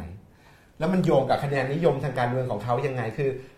จุดแต่ละจุดที่อาจารย์พยายามจะเล่ามันเชื่อมต่อกันยังไงครับ เราไม่ทราบเลยอืมว่าซูจีเป็นยังไง เพราะว่าหนึ่งคือเธอไม่เคยปริปากพูดเรื่องนี้สองก็คือว่าอย่างที่บอกไปอะองซานซูจีไม่เคยให้สัมภาษณ์ แต่อย่างไรก็ดีเมื่อสักประมาณปีหนึ่งที่แล้วที่ผ่านมาเนี่ยมันก็จะมีคลิปคลิปหนึ่งที่ออกมาค่ะว่ามีนักข่าว BBC ที่เป็นคนมุสลิมอืมไปสัมภาษณ์องซานซูจีครับแล้วก็มีมีเหมือนกับแบบเสียงองซานซูจี ไม่พอใจบอกว่าทำไมไม่เห็นบอกไอก่อนเลยว่าคนมุสลิมจะมาสัมภาษณ์แล้วก็เหมือนกับแบบกระฟัดกระเฟียดนิดนึงดูแบบว่าเออ ไม่พอใจอะไรอย่างคเงี้นยก็เลยคิดว่าเธอมีอคติอะคนก็เลยคิดว่ามุเธสลิอมเธอเป็นเรสิสเธอเป็นเอ่อคนที่ดูถูกคนมุสลิมอะไรแบบเนี้ยนะตั้งแต่ตอนนั้นก็เลยทำให้อุ้ยในในทวิตเตอร์ในอะไรก็ถล่มใน YouTube ในคลิปนั้นนะใต้คลิปนั้นน่ะก็จะเป็นอะไรที่ถล่มองซานซูจีกันแบบเป็นระลอกแรกที่ที่ที่เห็นความเปลี่ยนแปลงนะคะพอมาถึงเอ่อการโจมตี ป้อมตำรวจแล้วก็ทหารในยะไข่ละลอกแรกเมื่อปีที่แล้วเนี่ยเราก็จะเห็นการโจมตีองซานซูจีอีกครั้งหนึ่งครับแล้วอ่าที่พูดกับนักข่าวมุสลิมเนี่ยคือโจมตีว่าทำไมยูเรสิสจังอืมแต่ต่อมาตอนที่มีการโจมตียะขงยะไข่อะไรแล้วเนี่ยจะโจมตีว่าทำไมยูเงียบจังอืมอันนี้คือทั่วโลกจะมององซานซูจีอย่างนี้นะอะอันนี้แล้วมีหลายคนก็เลยก็เลยรู้สึกผิดหวังนะครับหลายคนก็เออตั้งคำถามอย่างเงี้ยเยอะนะครับอาจารย์ก็เขียนบมีทความชิ้นหนึ่งที่ ที่น่าสนใจอ่านนะครับก่อนจะไปมีโชว์มาเล่มนั้อวดนโฆษณาบทความตัวเองก่อนอ๋อก็คือในในวันโอวันเนี่ยนะครับที่อาจารย์บอกว่าเราจะเข้าใจซูจีผ่านงานเขียนที่ซูจีเขียนอย่างไรใช่ไหมครับแล้วก็พี่พึ่งวันดีก็เขียนบทความเขียนเล่าประสบการณ์สมัยที่เธอไปสัมภาษณ์อ่าอ่าองซานซูจีด้วยค่ะนะครับก็มี 2 ชิ้นที่อยากจะให้ไปอ่านประกอบการการคุยกันวันนี้นะครับก็จะเห็นภาพมิติของซูจี คือบทความเพื่อนก็จะบอกว่าอย่ามองซูจีในฐานะ แบบนั้นก็มองว่าอืมเธอคือนักการเมืองคนหนึ่งใช่แล้วเราก็จะเข้าใจอะไรหลายๆอย่างใช่ค่ะต้องเราต้องคิดมองเหมือนกันเลยไหมครับคิดเหมือนกันเป๊ะเลยค่ะว่า การด่าองซานซูจีว่าไม่รับผิดชอบหรืออะไรต่างๆเนี่ยมันมันไม่ได้ช่วยทำให้ปัญหามันดีขึ้น คือโอเคอะส่วนตัวก็เข้าใจอะค่ะหลาย ๆ คนก็รู้สึกโกรธหลาย ๆ คนก็รู้สึกผิดหวังว่าเฮ้ยคุณได้รับรางวัลที่มีเกียรติที่สุดในโลกคือรางวัลโนเบล Peace Prize เนี่ยแต่คุณน่าจะทำได้ดีกว่านี้ แต่ถึงแม้ว่าองซานซูจีจะ ไม่ได้รับรางวัลนี้นะคะ ก็ฟันธงได้เลยว่าเธอก็จะมีท่าทีคือเหมืเธออนกัเป็นนนักการเมือง แต่เธอเล่นการเมืองมากเกินไปไหมในเคสของโรฮิงญาเพราะมันก็เจอเจอเรื่องที่มันสะท้อนสะท้อนหลักสิทธิมนุษยชนเยอะอยู่เหมือนกันนะครับ เช่นการการการปราบปรามการที่มีคนเสียชีวิตมากมาย คือคำนึงถึงคะแนนนิยมทางการเมืองของตัวเองเกินไปไหมการที่การที่พักเธอหรือเธอต้องพึ่งคะแนนอืมสนับสนุนจากฝั่งพุทธด้วย ก็เลยทำให้ ต้องเงียบเกินกว่าที่ควรจะเงียบไหมคือแน่นอนแบบเรากำลังพูดถึงดีกรีเหมือนกันว่าเออเขาตีโจทย์นี้ยังไง และอาจารย์ก็เพิ่งเล่าให้ผมฟังก่อนเริ่มรายการว่าอาจารย์เพิ่งเพิ่งไม่นานมานี้ได้มีโอกาสได้ไปคุยกับเอ่อนักวิเคราะห์การเมืองอืมคนดังของพม่าอืมซึ่งอาจารย์บอกว่าเป็นใบตองแห้งแห่งพม่าอย่างเงี้ยนะครับเขามองการเมืองอะไรอย่างเงี้ยยังไง เพราะว่าเรื่องนี้มันก็ไม่ใช่เป็นแค่เรื่องคะแนนนิยมทางการการการเมืองในประเทศด้วย มันมันก็เป็นเรื่องที่คนทั่วโลกให้ความสนใจ แล้วก็กระทบกับ ไม่ใช่เฉพาะพม่าอย่างเดียวด้วยใช่ไหมครับอืมคือในเรื่องเนี้ยนะคะนักวิเคราะห์การเมืองในพม่าจะจะให้ความสนใจน้อยกว่า ปัญหาความขัดแย้งภายใน NLD เองอืมนะคือเราเราต้องเข้าใจด้วยว่าคนนักคอลัมนิสต์หรือว่าคนที่วิจารณ์การเมืองในสไตล์ใบตองแห้งในพม่าเนี่ยอืมมีคนเดียวครับคือคุณอะไรครับ คือคนที่อาจารย์ได้ไปคุยเนี่ยนะครับ ชื่อยันมิโอเตงค่ะครับมีแค่คนเดียว ที่เหลือเนี่ยก็จะเป็นกลางก็จะไปตามน้ำก็จะครับก็คือจะกลางอย่างเดียวเลยนะคะเพราะว่าคือถ้าคุณเป็นอย่างคุณยันเมียวเตงเนี่ยคุณจะโดนด่าอืมแล้วคุณจะโดนด่าแบบหนักมากนะจนทำให้หลาย ๆ คนเนี่ยแบบตัดสินใจว่า คือเขาถอดใจแล้วครับนะแต่ว่ายังมีคนเดียวเนี่ยที่ที่พยายามที่จะวิพากษ์วิจารณ์ NLD อย่างหนักครับเขามองหมากการเมืองในภาวะช่วงนี้ยังไงบ้างอาจารย์เล่าต่อให้ฟังหน่อย หลักๆเลยนะคะก็คือว่าเราเราไม่ได้คุยเรื่องโรฮิงญากันเป็นหลักอืมเพราะว่าส่วนตัวเนี่ยเอ่อสนใจเรื่องพักการเมืองเล็กๆ ในในพม่าตอนนี้ครับซึ่งมีอยู่เอ่อไม่ได้มีแค่ไม่ได้มีแค่พรรค NLD NLD อย่างเดียวค่ะครับก็ก็มีค่ะ แล้วก็กำลังจะมีความน่าตื่นเต้นในช่วงต้นปีหน้าด้วยอืมอืมเพราะว่าจะมีคนที่ลุกขึ้นมาตั้งพักใหม่อืมอ่าและครับแต่ว่าน่าสนใจตรงที่ว่าคนที่จะลุกขึ้นมาตั้งพักใหม่น่ะ ก่อนหน้าเนี้ เป็นพันธมิตรที่สำคัญที่สุดของพรรค NLD อืม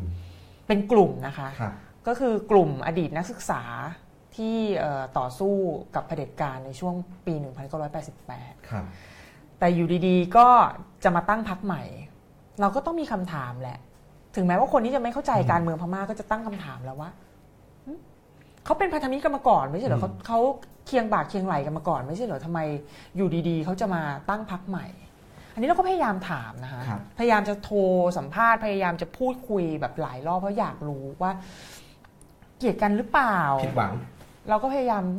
เกลียดกันหรือเปล่า มีกอสซิบอะไรมาบอกครับ มาแชร์หน่อยไหมอะไรอย่างเงี้ยค่ะเขาก็จะถ้าเป็นฝั่งนักการเมืองยุค 88 นะคะเขาก็จะบอกเลยว่าไม่ได้เกลียด ครับ จะพยายามปฏิเสธก่อนเลยว่า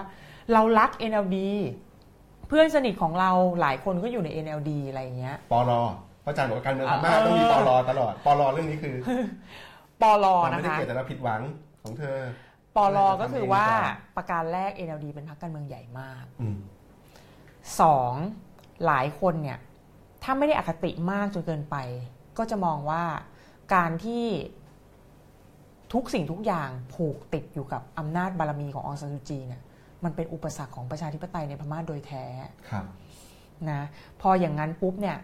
คือคุณอยากจะเห็นอย่างเงี้ย คุณอยากจะมีพักแบบเนี้ย คุณอยากจะมีปรัชญาในการทำพักแบบเนี้ย คุณทำไม่ได้อะเพราะว่า NLD มันถูกผูกขาดโดยบุคคลบุคคลเดียวอันนี้กล้าครับพูดเลยค่ะครับว่าว่าคนพม่ามองคนพม่าที่เป็น liberal หน่อยนะเขาจะมองอย่างเงี้ยจริงๆก็อดนึกไม่ได้นะอาจารย์คือเราก็เห็นอันนี้ลักษณะของการเมืองอืมของการเมืองพม่าก็ไม่ต่างจากการเมืองอืมที่ไหนในโลกก็คืออเอ่อคนที่เคยเป็นพลังก้าวหน้าในยุคสมัยหนึ่งอืมอืมก็อาจจะกลายเป็นพลังล้าหลังไปก็ได้เมื่อ เมื่อเวลามันเปลี่ยนไป เมื่อสังคมมันไป มันเปลี่ยนแล้วมันก็ก้าวนำอืมผู้นำทางการเมืองด้วยซ้ำเราเห็นในเมืองไทยก็เหมือนกัน หลายคนที่เคยเป็นพลังก้าวหน้าในช่วงทศวรรษ2530 2540 เนี่ยใช่ไหมครับ ตอนนี้ก็ก็จะถูกวิพากษ์วิจารณ์เหมือนกัน คือมันก็เกิดนี่คืออันนี้ลักษณะของการเมืองมันใช่ไหมฮะมันเป็นการอุปถัมภ์อย่างหนึ่งอะค่ะคือส่วนตัวเนี่ยมองว่าองซานซูจีไม่ใช่คนเลวร้ายนะคคะรับ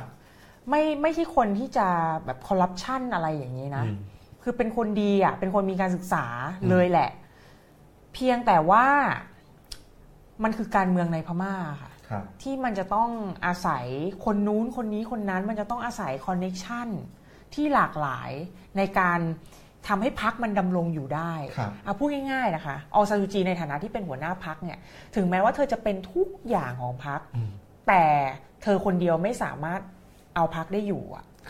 ครับคุณก็ต้องมีมือซ้ายมือขวาใช่ไหมคะอ่าอย่างมือขวาขององซานซูจีในเวลาเนี้ยที่มีชื่อเสียเสียนะคะไม่มีอืมงองูมากเลย ชื่ออูวินเทงครับอูวินเทง ปัจจุบันเป็นเลขาธิการอ่าเป็นเขาเรียกอะไรโฆษกของพรรคคนเนี้ยจะเป็นคนจัดหาคน จะเป็นคนที่ทำหน้าที่โทรศัพท์โฟนอิน จะเป็นคนที่ทำหน้าที่พูดคุยกับคนอืมเป็นสายปฏิบัติการครับ นะคะแล้วองซานซูจีก็จะมีคนที่ลายล้อมที่เป็นอดีตผู้นำของอืม NLD อย่างเช่นปัจจุบันอายุ 90 กว่าแล้วก็อย่างอูทินอูที่เป็นผู้ก่อตั้งพรรคในยุคแรก ๆ จริงๆนะคือก็จะจะมีอย่างนี้ยค่ะ คือเราเรียกได้ว่าผู้ที่มีบารมีครับพวกที่มีคาริสมาครับคนที่มีคือมีบารมีอะที่ที่จะแบบดึงให้พักมันอยู่ด้วยกันได้อะค่ะคือสมมุตินะคะสมมติเรามองว่าองซานซูจีเป็นคนโอเค แล้วถ้าสมมุติว่าคนที่อยู่รายล้อมองซานซูจีอื่น ๆ ไม่โอเคล่ะอืมพักมันก็อยู่ไม่ได้ครับคือดิฉันเนี่ยได้ยินคนพม่าพูดก็ก็ก็ไม่เราก็ไม่ได้ช็อกหรอกนะคะแต่ว่าเราเออสะท้อนใจเขาบอกว่า จะยังไงก็ตาม เรารู้ว่า NLD เนี่ยโกง แต่เราก็เลือกแน่นอนครับ จะยังไงก็ตามเราไม่กลับไปเป็นเอ่อเผด็จการทหารแน่นอน เพราะยังไงก็ตามเรารู้ NLD โกง เรารู้ว่าสสคนเนี้ยในเมืองเนี้ยโกงแน่นอน แล้วก็หยาบคายด้วย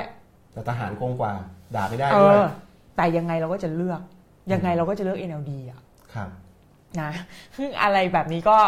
มันก็สะท้อนการเมืองในในหลาย ๆ ประเทศด้วยอะค่ะงั้นผมถามใหม่ ถ้าเกิดอาจารย์มององซานซูจีในฐานะนักการเมืองคนหนึ่งอืมในแง่ความเป็นนักการเมืองของเธอที่เธอต้องนำประเทศด้วยนำพรรคให้อยู่ด้วยได้เนี่ย เกือบสองปี หลังการเลือกตั้งเนี่ยอืมอาจารย์ให้คะแนนเธอเท่าไหร่อู้ไม่ใช่ในฐานะ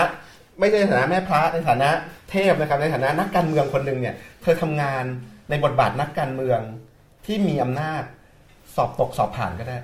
ถ้าให้เกรดเนี่ยให้เกรดประมาณไหน เอาเอาประเด็นไหนคะครับ การการแก้ปัญหาในในประเทศก็ได้ ถ้าจะไล่กันแล้วเธอคุมเรื่องต่างประเทศด้วยใช่ไหมครับ ใช่ใช่ไหมครับ ในประเทศเป็นยังไงต่างประเทศเป็นยังไง ให้หกให้หกแต่อธิบายก่อนครับจริงนี่คือในๆประเทศ คะแนนสำหรับการทำงานในประเทศอืมจริงๆจริง ๆ ควรจะตกนะครับ แต่ว่าไปได้คะแนนสงสารมาตอนไหนเธอเชียร์ลิเวอร์พูลเฮ้ยอย่างน้อยที่สุด NLD มีแผนครับอืมคืออย่างนี้ค่ะ นโยบายหลักของ NLD ในปัจจุบัน คือการปรองดองในชาติเอ่อเพราะว่าซูจีแล้วก็ NLD จะบอกเลยว่าครับ ก่อนที่คุณจะเริ่มนโยบายอื่นๆไม่ว่าจะเป็นการพัฒนาเศรษฐกิจการพัฒนาการเมืองในองค์คาพยพอื่น ๆ เนี่ย คุณจะต้องเริ่มปรองดองก่อนครับนะคะ คุณจะต้องเอาคนที่เขาเคยเป็นศัตรูของคุณเนี่ย เข้ามาเป็นญาติเป็นมิตรกับคุณก่อน อันนี้เธอทำไหมทำครับ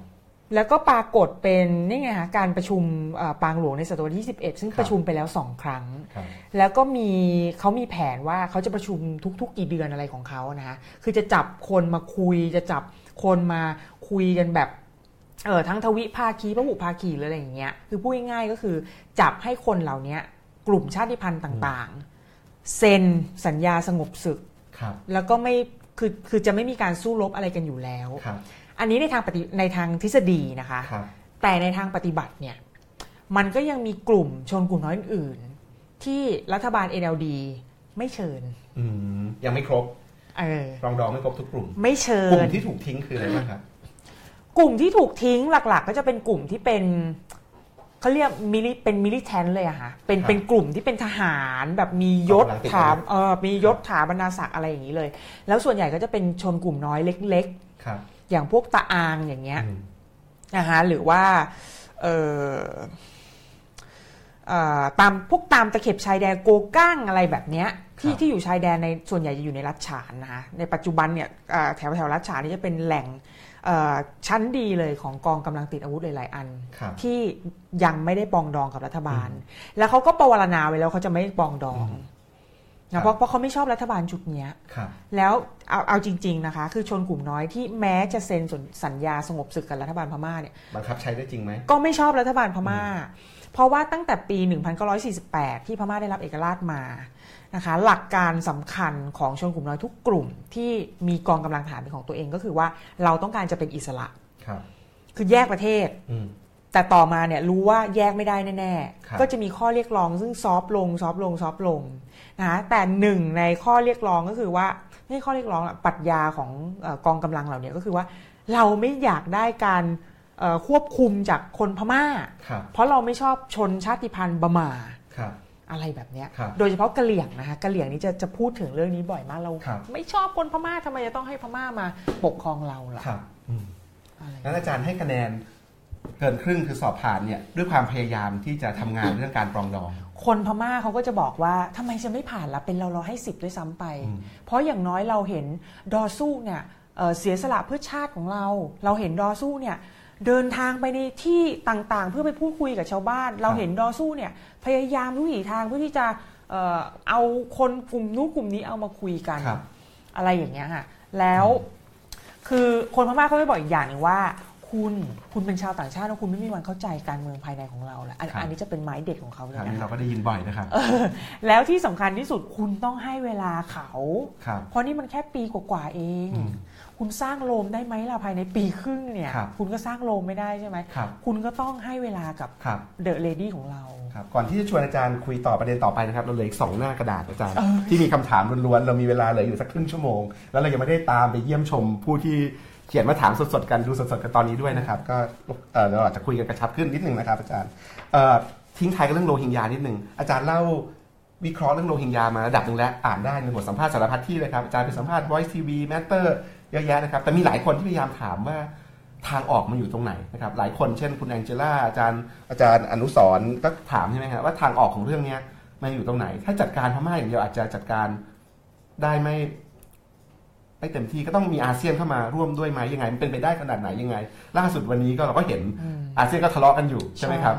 ฟิลิปเอ่อฟิลิปปินส์ที่เป็นประธานอาเซียนออกแถลงการณ์มาค่ะวันนี้มาเลเซียก็ประท้วงบางเรื่องต่างๆพวกเนี้ยครับไออาจารย์มองเห็น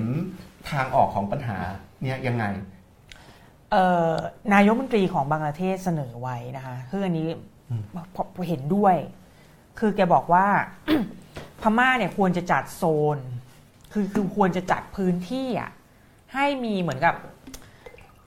ก็มันก็คือมันก็อีหลอบเดิมอะค่ะ ก็มีคือเป็นแคมป์ของคนโรฮิงญาให้เขาอยู่เป็นสัตว์เป็นส่วนเป็นอะไรอย่างเงี้ย แล้วประเด็นสำคัญอีกอย่างหนึงนะคะก็คือเรื่องของการพิสูจน์สัญชาติ อืม ที่องซานซูจีพยายามที่จะพูดมากเลยตอนที่มีตอนที่มีสปีชครั้งก่อนที่ที่ที่เนปิดอร์อะค่ะ เมื่อเมื่ออาที่ที่แล้ว ครับ คือแกพยายามจะบอกมากเลยว่าเอ่อโรฮิงญาถ้าคุณไม่คือเขาจะไม่ใช้คำว่าโรฮิงญาหรือเบงกาลีเลยนะคะในใน ปัจจุบันเนี่ยทั้งโรฮิงญาและทั้งเบงกาลีเนี่ยกลายเป็นคำต้องห้ามไปแล้ว ไม่ถูกพูดถึง ไม่ถูกพูดถึงเลย ก็จะพูดว่ารมๆกว้างๆมุสลิมไพูดถึง in Rakhine อืมทีนี้เออนิดหนึ่งค่ะอืมเวลาเราพูดว่ามุสลิม in Rakhine เนี่ยคือคนมุสลิมที่อยู่ในรัฐยะไข่อืมมันจะมีปัญหามากเลยนะอืมแต่ว่าปัจจุบันเนี่ยก็ไม่สามารถหาทางออกได้เหมือนกันนะคะว่าจะใช้คำว่าอะไรอืมพอพูดว่าโรฮิงญาคนพม่าก็ไม่ชอบ พูดว่าเบงกาลีคนโรฮิงญาก็ไม่ชอบ พูดคำว่ามุสลิมอิน รัฐยะไข่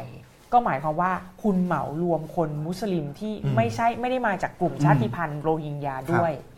นะอันเนี้ยมันก็จะเกิดปัญหาไม่ว่าคุณจะใช้คำว่าอะไร อย่างกรณีของฟิลิปปินส์เอ่ออะไรอะประธานอาเซียนปัจจุบันครับคนฟิลิปปินส์เนี่ยค่ะก็ไม่ใช้คำว่าโรฮิงญาแล้วก็ไม่ใช้คำว่าเบงกาลีใช่ครับ ก็ก่อให้เกิดการประท้วงจากมาเลเซีย บอกว่าอ้าวทำไมคุณหนีปัญหาทำไมครับคุณคุณไม่ยอม address ปัญหาที่เกิดขึ้นครับตอนนี้ เพราะว่าจริง ๆ แล้วปัญหาที่เกิดขึ้น มันคือปัญหามาจากการเลือกใช้คำครับแต่ตอนไอ้คำทางออกที่อาจารย์เมื่อกี้เล่าให้ฟังว่าเขาพยายามทำอะไรกันอยู่เนี่ยอืมทั้งเรื่องการพิสูจน์สัญชาติอืมทั้งเรื่องการตั้งแคมป์มันก็ดูเป็นเป็นปลายทางมากเลยนะครับ ในค่ะการจัดการปัญหา มันก็เลยดูราวกับว่าตอนเนี้ยเรายังต้องต้องติดตามเรื่องนี้กันต่อไปแล้วยังต้อง ถ้าใครที่สนใจเรื่องสิทธิมนุษยชนอืมก็ต้องอืมอืมก็ต้องส่งเสียงกันนะเพื่อ เพื่อเพื่อไม่ให้การมันเงียบไปไม่ให้มันเงียบไปนะครับคือยังไงก็จะเป็นปัญหาต่อไปอะค่ะเอ่อขึ้นอยู่กับว่าจะมีเหตุการณ์อะไรที่ขึ้นขึ้นมาแบบทำให้ไฟมันปะทุขึ้นมาใหม่ แล้วมันก็จะมีขึ้นมาเรื่อยๆเอาในฐานะในฐานะที่เราเอ่ออ่านประวัติศาสตร์ มองประวัติศาสตร์มามันเหตุการณ์อย่างนี้มันเหมือนแบบครับ มีมีทางไหมที่ผู้มีอำนาจในพม่าจะเปลี่ยนท่าทีต่อโรฮิงญาจากอย่างที่เขาพยายามจะ มีการลุยกันเต็มที่อย่างช่วงที่ผ่านมา แล้วก็เจอเสียงด่ามาจากสารพัดทิศทางจากทั่วโลกเนี่ย มันมีทางเปลี่ยนไหมหรือว่า การเมืองในพม่าเองยิ่งกลายเป็นคะแนนนิยมยิ่งดี มันก็เมื่เลยอเมื่อแบ่งเค้กกันสำเร็จ เมื่อนั้นก็จะเริ่มเฟดเริ่มเริ่มเงียบลง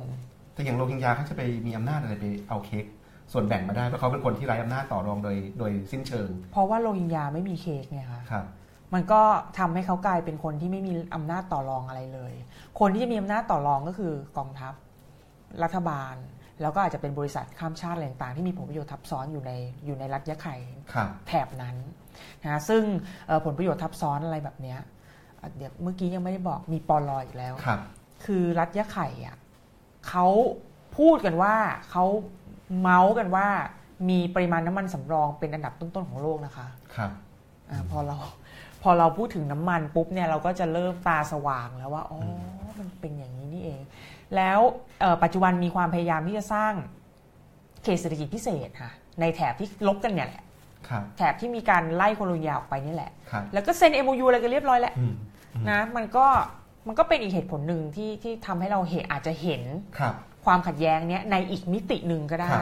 ครับอืมก่อนที่จะชวนอาจารย์คุยต่อนิดเดียวพอดี ตอนนั้นผมขัดจังหวะอาจารย์จะชูจริงหนัๆเขาสือเรื่องทำหอันนึ่นี้งนะครับจริง ๆเขาทำอันนี้ไว้แล้วแหละครับแต่ว่าอยากจะโชว์โชครัว์บให้ฟังเอ้ยโชว์ให้ซูเห็นจีอ่าเรซิสนะครับคือบอกไว้เลยนะคะหนังสือเล่มเนี้ยแทบจะไม่ได้พูดถึงองซานซูจีเลย แต่เข้าใจว่าที่ที่ ที่ที่มีหน้าปกอย่างเงี้ยเพื่อต้องการกระตุ้นยอดขายครับเข้าใจว่าคนแต่งเนี่ยก็คือคนยะไข่นะคะ ไม่แน่ใจว่าเป็นคนมุสลิมหรือเปล่านะ แต่น่าจะเป็นคนยะไข่พุทธนี่แหละเขาพูดถึงคือเขาพูดถึงแบบเอ่อที่ผ่านมาเนี่ยรัฐบาลพม่ามีนโยบายต่อชนกลุ่มน้อย กลุ่มต่างๆ อย่างไรมีกฎหมายอะไรที่เกี่ยวข้องบ้างอะไรอย่างเงี้ยคือหลายสิ่งหลายอย่างที่ปรากฏในหนังสือเล่มนี้มันคือมันคือการมโนอะค่ะครับทั้งคือทั้งมโนด้วยทั้งเป็นเหตุเหตุผลอะไร คือเป็นการรวมอะไรต่างๆที่ค่อนข้างจะผิดฝาผิดตัวครับและที่อาจารย์หยิบมาให้เราดูเนี่ยเพราะว่ามีอะไรที่น่าสนใจในเล่มนี้ มันน่าสนใจตรงที่ว่า ชื่อหนังสือนะ Is Suu Kyi a racist เนี่ย มันไปปรากฏบนแผงหนังสือในพม่าได้อย่างไรครับอืมเออ มันก็น่าสนใจนะคะมีมีคนถ่ายรูปมาให้ดูนะ พอเห็นครั้งแรกก็ เฮ้ย เราบอกว่าองซานซูจีเนี่ยเป็น เป็นแบบ master ไม่ใช่เหรอ เป็นคนที่คนพม่ารักไม่ใช่เหรอทำไมหนังสือในลักษณะเนี้ยยังอยู่ในยังอยู่บนแผงในร้านหนังสือพม่าได้ครับก็คือพร้อมๆกับหนังสือที่ที่เอ่อใช้คำว่าโรฮิงญานะครัคะบคือมันชี้ให้เห็นว่าอะไรอะมันก็ชี้ให้เห็นว่าจริงๆคนพม่าอยากรู้นะอืมอยากอยากจะรู้ว่าไอ้เนี่ย racist เนี่ยคืออะไร being racist เนี่ยคืออะไร โรฮิงญาเนี่ยคืออะไรคุยคุยชาวต่างชาติพูดยังไงเกี่ยวกับประเด็นเนี้ยครับ คุณอธิคมถามอาจารย์ครับว่าถ้าออกแบบได้อาจารย์คิดว่าการเมืองพม่าควรมีรูปร่างหน้าตาอย่างไร จึงจะเหมาะกับสังคมพม่า มีประชาธิปไตยแบบพม่าไหมที่เขาพูดกันอยู่ตอนนี้อะค่ะ อันนี้คือสิ่งที่ควรจะเป็นใช่ไหมฮะคือการสร้าง normative ว่ามันควรจะเป็นยังไง federation อืมตอนนี้พม่าเป็นยูเนียนอืมคือเป็นสหภาพครับนะคะนั่นหมายความว่าเอ่อรัฐบาลกลางที่เนปิดอร์ภายใต้การนำหลักๆของคนชาติพันธุ์บาหมา ครับคนพม่าเนี่ยคืออยู่สูงสุดอืมนะคะแต่ว่าคนชนกลุ่มน้อยเนี่ย คือโอกาสที่จะได้คือแบ่งแยกดินแดนออกไปเนี่ยแทบจะเป็นไปไม่ได้แล้วครับเพราะมันปรากฏในรัฐธรรมนูญค่ะครับถ้าคุณจะแบ่งแยกออกไป คุณจะต้องแก้รัฐธรรมนูญยกใหญ่อืมแล้วอย่าลืมนะคะ กองทัพมีสิทธิ์วีโต้ครับนะคะคือหลักการปรัชญาของกองทัพก็คือว่าประเทศเนี้ยคุณจะไม่สามารถแบ่งแยกได้ครับ non disintegration of the state ครับ of the union อะไรแบบเนี้ยค่ะ มันก็จะทำให้การแยกตัวไปเป็นอิสระเนี่ยเป็นไปไม่ได้ยากขึ้นรู้ยากมากไม่ใช่ไม่ใช่ยากธรรมดาเป็นไปไม่ได้เลย เพราะกองทัพจะไม่มีวันยอมปล่อยไปนะคะเอ่อปรัชญาอันเนี้ย non disintegration of the union เนี่ยมันมีมาตั้งแต่สมัยเนวินแล้วเออแล้วคือยุคนั้นเขาก็ฉีกสนธิสัญญาปางหลวงอะไรทิ้งนะคะเพราะว่าสนธิสัญญาปางหลวงที่ทำกันในปี 47นะ คือบอกว่าหลังจากที่พม่าได้รับเอกราชไปแล้ว 10 ปีอ่าชนกลุ่มน้อยบางกลุ่ม สามารถแยกตัวไปเป็นเอกเอกราชได้ครับไปเป็นแบบ sovereign state ที่มีอำนาจที่ปไตยของตัวเองได้ แต่หลังจากนั้นคือเอ่อเนวินก็ฉีกทิ้ง ไม่ได้ฉีกทิ้งหรอกค่ะคือไม่ไม่เอากลับมาพูดถึงอีกเลย อันนี้ไปอ่านได้นะครับ ในบทความชิ้นแรก ๆ ที่อาจารย์เขียนให้วันอวันกันนะครับ การเมืองพม่าหนึ่งปีหลังเลือกตั้งนะครับ อาจารย์อาร์มตั้งนิรันดร์นะครับ จากนิติศาสตร์จุฬา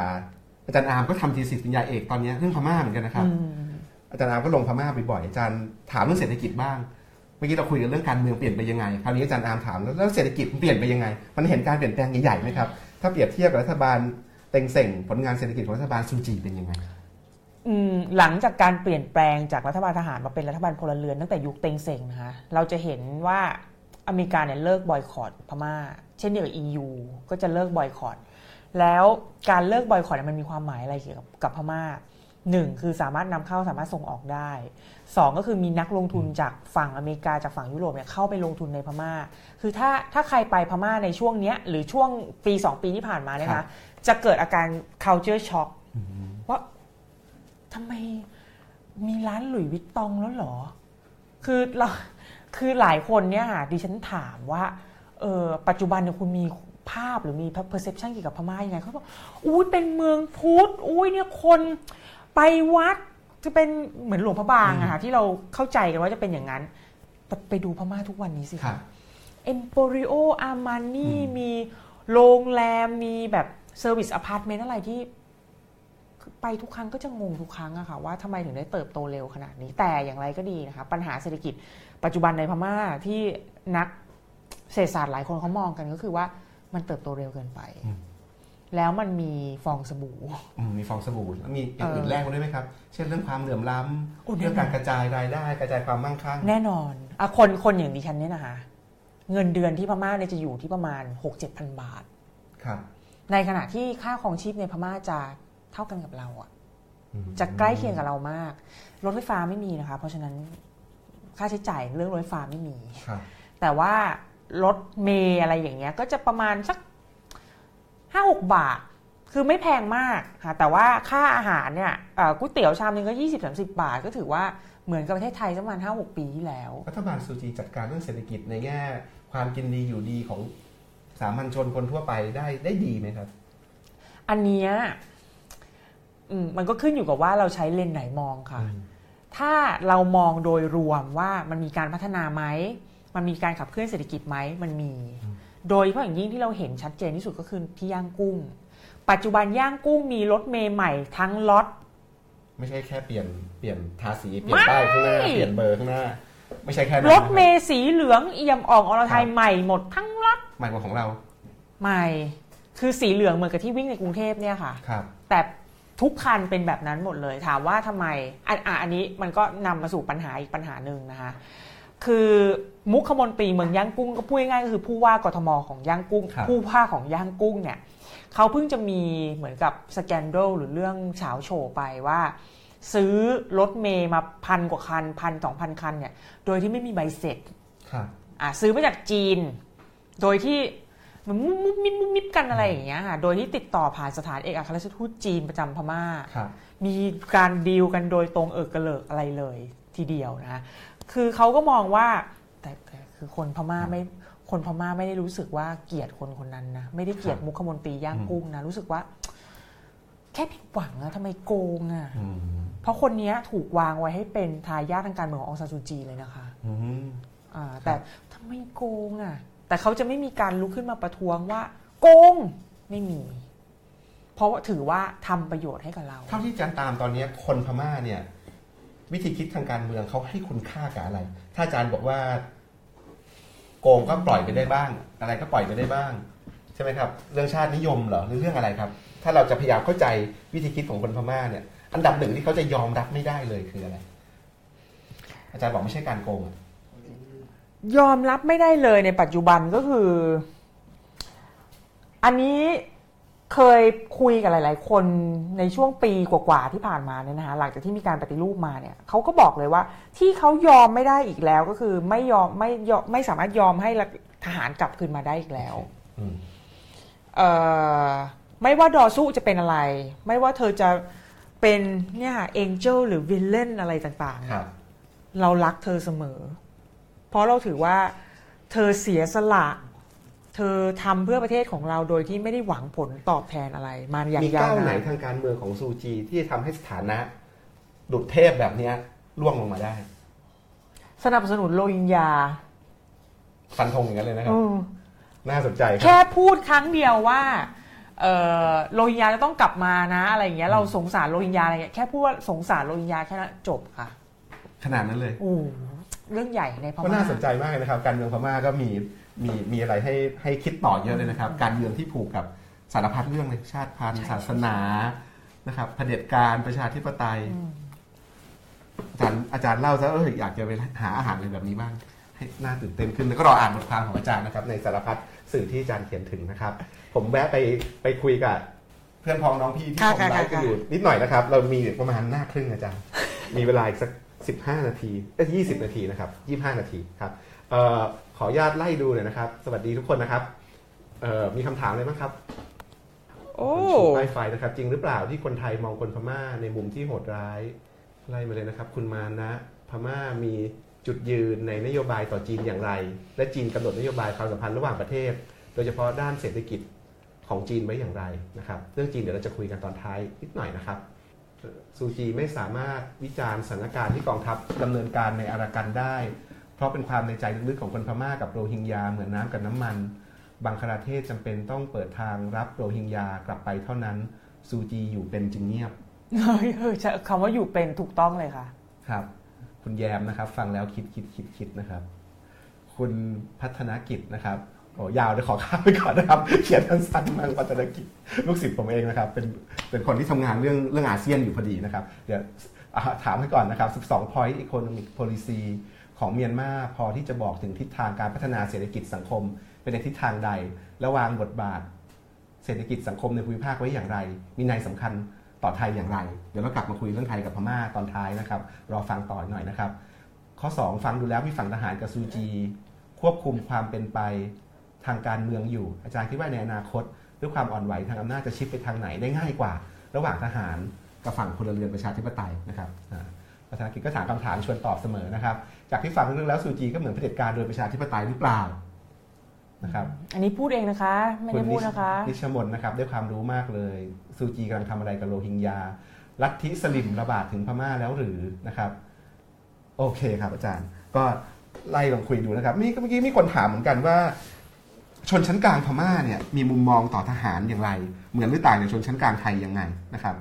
พลังของชนชั้นกลางในพม่ามีอิทธิพลต่อสังคมพม่าขนาดไหน คุณวันวุฒิเขียนถามมาก่อนหน้านี้ ชนชั้นกลางพม่าถ้าเราเหมารวมนะคะ ถ้าเราถ้าเรามองว่าเหมารวมได้นะคะครับไม่ชอบทหารค่ะอืมไม่ชอบเลย แต่อย่างไรก็ดี เนื่องจากว่าพม่าเนี่ยถ้าพูดตรงๆ ก็คือเป็นเป็นสังคมที่อยู่ภายใต้ระบอบเผด็จการทหารมันยาวนานมากครับตั้งแต่หนึ่งการพันหนึ่งพันเก้าร้อยหกสิบสองนะมันก็เลยทำให้ไม่ว่าเขาจะรู้ตัวหรือไม่ก็ตามนะไอความเป็นเผ ด็จการเนโพติซึม ความเป็นอำนาจนิยมอะไรต่างๆ เนี่ยมันมันมันเอาคนที่เข้าออกในเข้าออกพม่ามาในช่วงสิบปีหลังอย่างตัวเองเนี่ยก็จะมองว่ามันมันอยู่ในแทบจะทุกหัวละแหงในพม่าเลยอะครับ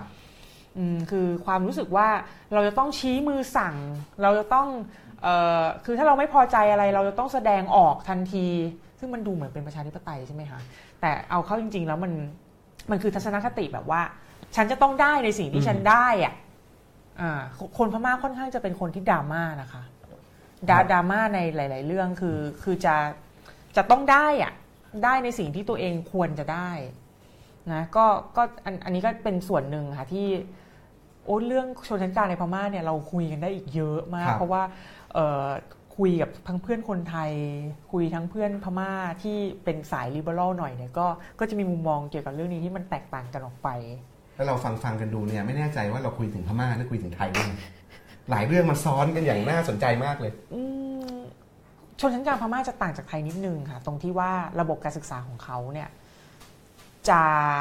คือจะผ่านระบบการศึกษาที่ที่ที่ค่อนข้างจะแย่นะเอาเอาคนอย่างอย่างตัวเราตัวอาจารย์ปกป้องอย่างเงี้ยคนในอายุช่วงเนี้ยจะผ่านระบบการดีศึใจกษาไม่ถึงที่ช่วงอายุเดียวกันเลยเออก็ห่างกันสักสิบ ไม่ถึงสิบปีอะไรอย่างเงี้ยครับก็คนอายุประมาณสักสามสิบสี่สิบอะไรอย่างเงี้ยค่ะอืมก็คือจะผ่านช่วงเวลาที่การศึกษาแบบแย่ที่สุด เพราะว่าการศึกษาที่แย่ที่สุดเนี่ยคือตั้งแต่ปี 1988 ลงมาครับเนาะเมื่อมีการประท้วงของนักศึกษาครับแล้วรัฐบาล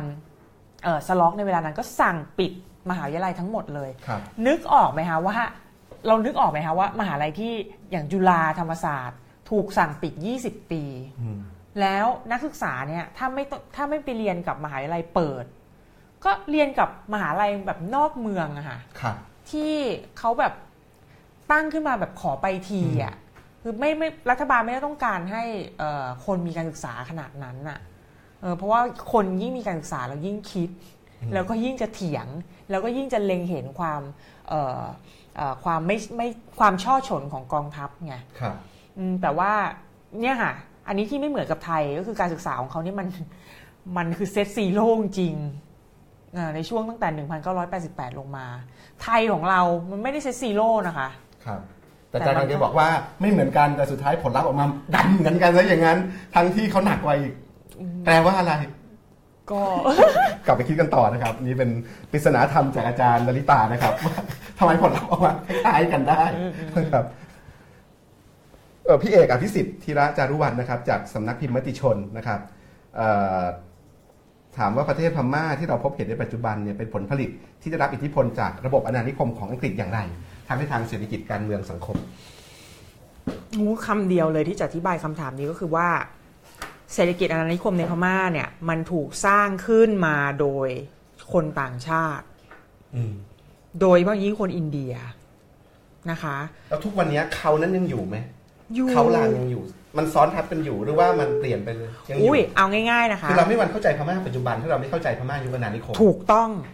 ประโยชน์ของลลิตาคือจุดนี้ครับเพราะลลิตาเรียนมาเรื่องพม่าในยุคอาณานิคมถูกต้องแต่มันเป็นอย่างนั้นจริงๆนะคะ คืออันนี้ไม่ไม่ใช่ว่าจะแบบว่าอุ้ยเราเรียนมาอย่างนี้ เพราะฉะนั้นเรื่องนี้ต้องดีที่สุดไม่ใช่ครับแต่เวลาเรามองปัญหาพม่าในปัจจุบันเนี่ยแล้วเราย้อนกลับไปอ่านตำราประวัติศาสตร์ในอดีตอะครับ มันเหมือนแบบหนังม้วนม้วนเดิมที่เอามาฉายใหม่อะค่ะงั้นผมผมถามอาจารย์ต่ออย่างนี้ ถ้างั้นเวลาเรามีน้อยก็คือแล้วมรดกทางการเมืองในยุคอาณานิคมที่สำคัญที่สุดที่ยังหลงเหลืออยู่ในปัจจุบันคืออะไร เศรษฐกิจคืออะไรและสังคมคืออะไรอะยกตัวอย่างมาแล้วก็ที่เหลือเนี่ยถ้าสนใจไปอ่านจากไหนต่อกันดีเดี๋ยวๆกำลังจะครับเขียนอยู่ค่ะ ขอให้มีเวลาว่างสักนิดนึง เดี๋ยวได้ได้เขียนแน่นอนครับชื่ออาณานิคมในพม่านี่แหละเอ่อ คือส่วนตัวเนี่ยมองว่าทั้งไทยกับพม่านะคะครับถึงแม้ว่าไทยจะไม่ได้เป็นอาณานิคมแบบจริงจังครับก็ตามเนี่ย แต่ว่าอย่างไรก็ดีเอ่อผลกระทบที่มีในยุคนั้นน่ะที่มันเขาเรียกว่าเป็น age of commerce อืมเป็นเขาเรียกอะไรเป็นเป็นยุคที่ทุนนิยมเจริญสูงสุด ยุคอาณานิคมศตวรรษที่ 19 20 อะไรอย่างเงี้ยครับคือรัชกาลที่ 5 ลงมาค่ะรัชกาลปลายรัชกาลที่4รัชกาลที่ 5 ลงมาเนี่ยมันมันทำให้ประการแรกนะคะ มีการขยายพื้นที่การทำการเกษตรที่ยิ่งใหญ่ที่สุดในเอเชียอืมทำให้พม่านี่ร่ำรวยขึ้นมาอืมพอพม่าร่ำรวยใช่ไหมคะก็มีสถาบันการศึกษาที่ดีที่สุดในเอเชีย สมัยก่อนนี่มหาวิทยาลัยแห่งชาติสิงคโปร์นี่ยังยังพม่าดีกว่านะคะครับแต่พอมันมีเผด็จการมีเอ่อการเมืองไม่นิ่ง มีการทะเลาะกันในประเทศอะไรต่างๆเนี่ย มันก็เลยทำให้การศึกษาในพม่ามันดิ่งลงเหวอย่างนี้เลยครับก็ มีระบบอะไรที่ที่ยังติดมาจนถึงปัจจุบันก็ก็บอกเลยค่ะ ปัจจุบันพม่าคุณไปเดินในย่างกุ้งคุณไปเดินในมันดาเลย์เนี่ยคุณก็ยังเห็นความหลากหลายทางด้านชาติพันธุ์อยู่นะคุณเดินทุกที่แทบจะทุกซอกถนนในดาวเทาวน์ย่างกุ้งเนี่ยคุณจะยังเห็นมัสยิดคุณจะเห็นวัดแขก เห็นแม้กระทั่งโบสถ์ของคนยิวซินาโกอกครับนะซึ่งมันเคยเห็นเคยเห็นเออซึ่งมันชี้ให้เห็นความหลากหลาย ซึ่งไม่สามารถปฏิเสธได้เลย แต่ องค์รัฐาธิปัตย์หรือแม้แต่สังคมของพม่าเนี่ยพยายามที่ปฏิจะปฏิเสธ และพยายามจะแบบลบภาพเนี้ยออกไปจากพม่า ซึ่งคุณไม่สามารถลบได้นะครับแต่เขาพยายามทุกวิถีทางที่จะลบออก ยกตัวอย่างเช่น ปี 1967 มีการจราจรครั้งใหญ่ที่สุดระหว่างคนพม่ากับคนจีนอืมนะคะซึ่งทำให้คนจีนจำนวนนับหมื่นนับแสนคนจะต้องอพยพออกจากพม่านะปี 1962 ลงมา ในวินปฏิวัติเอ่อทำรัฐประหารใช่ไหมคะเอ่อแล้วก็มีกฎหมายทำทุกวิถีทางให้คนอินเดียคือแขกเนี่ยออกไปจากพม่าให้ได้ ไม่ว่าจะเป็นการไม่ต่อวีซ่าหรืออะไรต่างๆนะทำให้คนอินเดียออกจากพม่าเป็นแสนคนครับ ในหนังสือเล่มหนึ่งนะคะของวิทยานิพของอาจารย์ที่ปรึกษาของตัวเอง ฟันธงไว้เลยว่าการออกไปจำนวนมากที่เขาใช้คำว่า exodus อืมของคนอินเดียในช่วงทศวรรษ 1960 เนี่ยอืม ในช่วงที่ประเทศไทยมีแผนพัฒนาเศรษฐกิจนึกออกไหมคะ2504 2505อะไรต่างๆ เนี่ย ปัจจัยหลักคือทรัพยากรทางเศรษฐกิจที่สำคัญที่สุดของพม่าคือคนอืมและเป็นคนจีนคนอินเดียอะไรต่างๆ เนี่ย ถูกขับออกไปหมดเลยครับทำให้คนที่จะพัฒนาเศรษฐกิจนะคะหายไปหมดเลย เหลืออยู่แค่คนพม่าที่ อังกฤษในเวลานั้นไม่ได้มีความพยายามที่จะสร้างขึ้นมาครับ ให้ให้เป็น entrepreneur ครับไม่ได้สร้างขึ้นมาให้เป็นหัวกะทิอะค่ะเพราะว่าคนพม่าที่จะถูกกันออกไป ไม่ให้เป็นข้าราชการชั้นสูง ไม่ให้เป็นพ่อค้านักธุรกิจที่แบบดีอะ อาจารย์พูดก็เลยนึกขึ้นมาว่าเหมือนพม่าเนี่ยมีหลายทศวรรษที่สาบสูญไปที่สูญหายไปเพราะฉะนั้นพอเขากลับมาแล้วเนี่ยไอการกลับมาไล่กวดทางเศรษฐกิจก็ดีการเมืองก็ดีเนี่ยอะไรเป็นหัวใจสำคัญที่จะทำให้เขาสามารถไล่กวด คนอื่นได้ เรียกเวลาที่สูญหายไปหลายทศวรรษกลับคืนมาได้ อะไรคือหัวใจหลักสำคัญ คุณต้องเปลี่ยน mindset ใหม่เกี่ยวกับเอ่อการพัฒนา ทหารคงไม่เปลี่ยนแน่เปลี่ยนไม่ได้ ซูจีก็ดูเหมือนจะไม่ใช่คนที่จะเปลี่ยนแปลงได้ เพราะฉะนั้นก็คือเส้นทางการพัฒนาเนี่ยอาจารย์บอกว่าทั้งการพัฒนาประชาธิปไตยและการพัฒนาเศรษฐกิจเองยังอีกยาวไกล ที่จะต้องเอาง่ายๆไทยน่าจะเป็นประชาธิปไตยก่อนนะคะ เพราะอะไรคะ คือส่วนตัวเนี่ยมองว่า ไม่ได้ส่วนตัวอย่างเดียวคือหลังจากที่พูดคุยกับหลายคนมาเนี่ยเขาก็มองใกล้ๆกันว่า อุปสรรคสำคัญของการพัฒนาประชาธิปไตยทุกวันนี้คือการพัฒนามันอยู่ในมือคนแก่ครับ NLD เอ่ยคนใน NLD เอ่ยคนในรัฐรัฐสภาคนอะไรต่างๆเนี่ยหกสิบเจ็ดสิบอัพหมดเลตอนยนี้นะซูคะจีอายุเท่าไหร่ครับเจ็ดสิบสามครับเจ็ดสิบสามเจ็ดสิบสี่อะไรประมาณอย่างเงี้ยประทับที่ถิ่นจอเท่าไหร่อะเจ็ดสิบอะค่ะเจ็ดสิบกว่าๆประมาณเจ็ดสิบมีนออนไลน์ เจ็ดสิบเอ็ดถ้าจำไม่ผิด เนี่ยจะคือคืออยู่ในเรนจ์คือปอาระจารมาย์ณบอกอต้องย่างเปลี่เงี้ยยน mindset และอาจารย์เอ่ออัครพงษ์ข้ามคูณที่ที่วิทยาลัยนานาชาติปรีพนมยงค์ธรรมศาสตร์เนี่ยก็ถามเรื่องนี้คล้ายๆกันเหมือนกันนะครับ อาจารย์อาจารย์ถามว่าเยาวชนคนหนุ่มสาวในสังคมพม่าเนี่ยมีการพูดถึงเมียนมาดรีมกันบ้างไหม ถ้ามีเขาตั้งความฝันในชีวิตไว้ยังไงบ้าง บทความที่อาจารย์เขียนถึงหนึ่งปีการเมืองพม่า อาจารย์ก็พูดตอนท้ายเหมือนกันว่าพม่าจะเปลี่ยนได้ ก็ต้องให้ความหวังกับคนรุ่นหนุ่ม รุ่นหนุ่มรุ่นสาว เราเห็นพลังของคนรุ่นใหม่ ๆ ในพม่ายังไงบ้างเขาใฝ่ฝันถึงอะไร ความฝันเขาต่างจากซูจี ต่างจาก NLD ที่อาจจะกลายเป็นอดีตไปแล้ว ยังไงบ้างเขาจะพาพม่าไปต่อที่อนาคตก็ต้องไปยังไงต่อกลุ่มคนที่จะมาเปลี่ยนสังคมพม่าที่ที่เขาคาดหวังกันว่าสำคัญที่สุดนะฮะยังไงก็ตามก็จะเป็นกลุ่มนักศึกษา ครับคือเราจะเห็นช่วงปี 2 ปีที่ผ่านมาเนี่ยรัฐบาลพม่าแม้จะเป็นรัฐบาลของซูจีเองก็ตาม มีปัญหากับนักศึกษา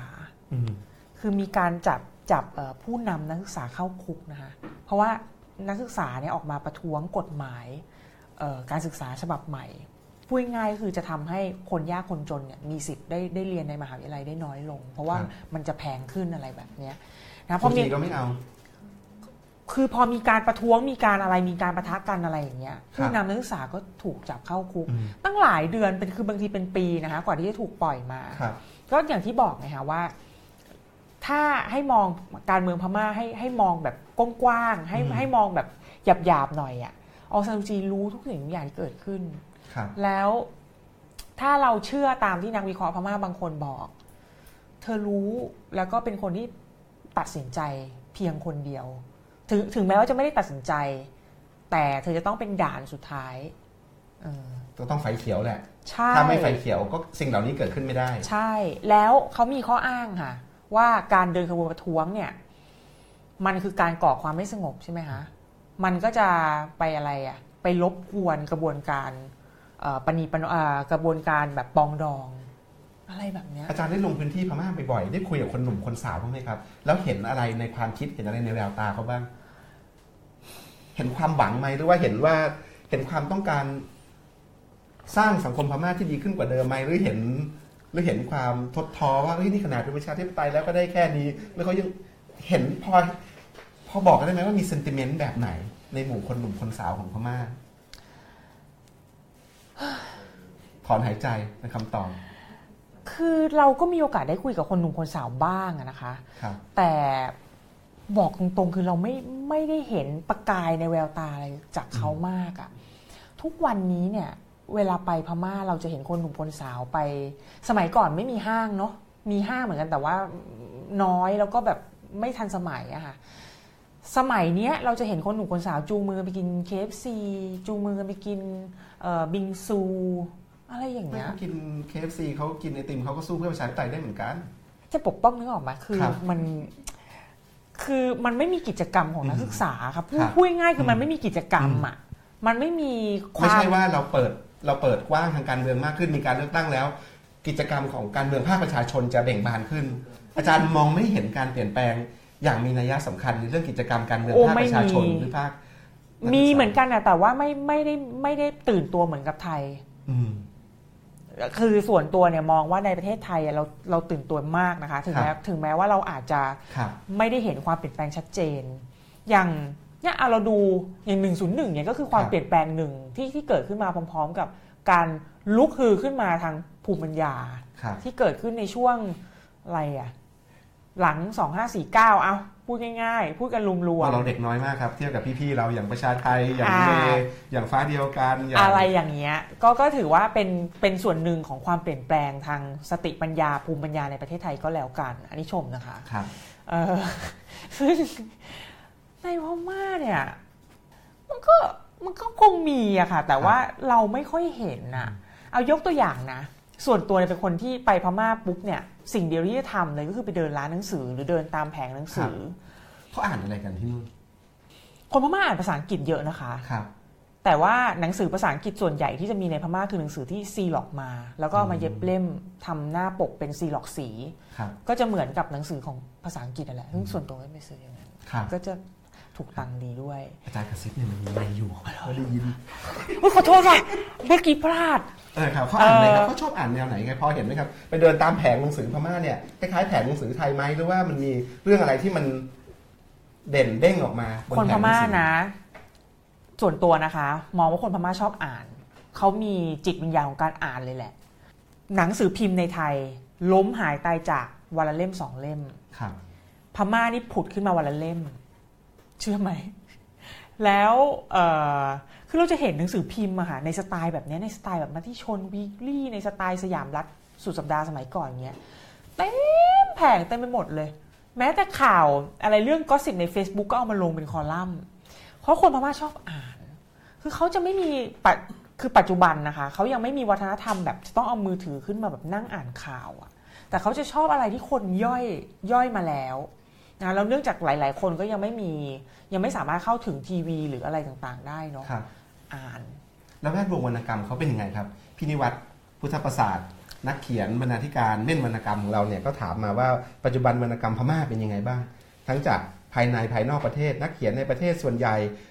มีแนวคิดแบบรัฐบาลไหมหรือต่อต้านรัฐบาลนอกประเทศอืมที่เขาลี้ภัยทางการเมืองไปเขามองพม่ามาแบบไหนยังไง อันนี้ไม่ได้เป็นผู้เชี่ยวชาญโดยตรงนะครัคะบแต่ว่าพูดได้ในฐานะคนที่ก็เป็นนั่งเมาส์นั่งคุยกับนักเขียนมาบ้างเหมือนกัน ไม่ใช่นักเขียนไทยนะนักเขียนพม่าเนี่ย ครับ เอ่อก็พูดได้ว่าสมัยก่อนเนี่ยเอ่อจนกระทั่งเมื่อไม่กี่ปีเนี้ย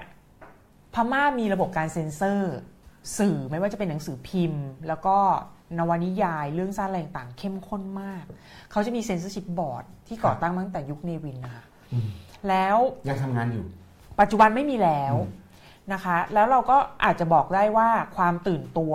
ของทั้งนักเขียนหรืออะไรต่างเนี่ยมันเพิ่งจะมามีแบบจริง ๆ จังๆอะค่ะ คือเขียนไปแล้วฉันไม่โดนจับแน่ๆอะอืมเมื่อเนี่ยค่ะห้าหกปีที่ผ่านมา เท่านั้นเอง เพราะฉะนั้นวรรณกรรมของพม่าที่เป็นวรรณกรรมที่เปิดวรรณกรรมที่แบบฟรี ที่ไม่ต้องส่งไปเซนซิทีฟบอร์ดแล้วอะไรเงี้ย มันเพิ่งจะเกิดเมื่อไม่นานมานี้ เราจะคาดหวังว่า จะต้องมีคนเขียนนวนิยายอย่างอะไรอะเพื่อส่งซีไรต์ประมาณสักสิบยี่สิบคนอะไรอย่างเงี้ย มันก็มันก็ยังไม่เกิดขึ้น อาจารย์เคยอ่านวรรณกรรมพม่าไหมมีที่ที่เป็นภาษาพม่าเลย แล้วก็อ่านนักคิดนักเขียนปัจจุบันที่เขียนวรรณกรรมตอนนี้ อ่านช้ามากค่ะครับ เพราะฉะนั้นก็เลยไม่พยายามหลีกเลี่ยงไม่อ่าน แต่ว่าเท่าที่ได้เห็นรีวงรีวิวได้คุยกับเพื่อนฝูงที่สนใจอ่านพวกเนี้ยอืมอืมวรรณกรรม การเมืองเหล่านี้มันสะท้อนแบบไหนมุมมองเขาเขาเป็นแบบไหนเป็นแบบแนวเพื่อชีวิตของเราสมัยก่อน หรือเป็นแบบสะท้อนวิพากษ์สังคมแบบ แบบไหนยังไงพอพอเห็นเทรนด์อะไรบางอย่างไหมครับ หรือว่ามันหลากหลายจนไม่ได้มีเทรนด์อะไรที่เป็นชัดเจน ถ้าเป็นยุคนี้นะคะ ยุคเนี้ยกลายเป็นว่าความน่าสนใจของวรรณกรรมพม่าลดลงไปอย่างหวบเลยนะอืม เนื่องจากว่าอันนี้เราต้องยอมรับอย่างหนึ่งนะคะว่าการมีเรื่องมีธีม มีไคลแม็กซ์อะไรต่างๆ เพื่อนนำมาเป็นวัตถุดิบในการเขียนนิยายหรือแต่งกลอนเนี่ยมันเกิดขึ้นในในยุคที่มีการกดขี่อะอืมงั้นของไทยเลยเฟื่องฟู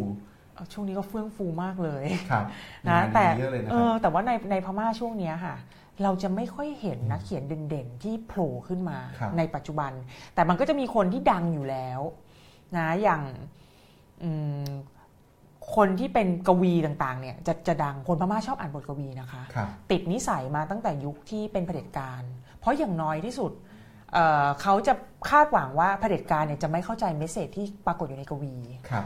อ่าแล้วก็เลยก็เลยทำให้กวีเนี่ยคนพม่าชอบอ่านมาก เวลาอ่านไปก็แบบ yes อ่านไปแบบ ใช่เลยอะไรอย่างเงี้ยครับคือคนที่รักประชาธิปไตยเก็ตไงฮะ ในขณะที่เผด็จการไม่เก็ตอะไรอย่างเงี้ย ก็เลยทำให้ทั้งบทกวีแล้วก็เพลงฮิปฮอปในพม่าครับประสบความสำเร็จเป็นพิเศษครับอาจารย์เราเหลือเวลาอีกสักสินาทีสุดท้ายเนี่ยนะครับ เราเหลืออยู่หนึ่งหน้ากระดาษนะครับ ผมไล่จากคำถามอาจารย์ประจักษ์ก้องกิรตินะครับ จากคณะรัฐศาสตร์มหาวิทยาลัยธรรมศาสตร์อาจารย์เป็นอะไรครับจิตใจหวั่นไหว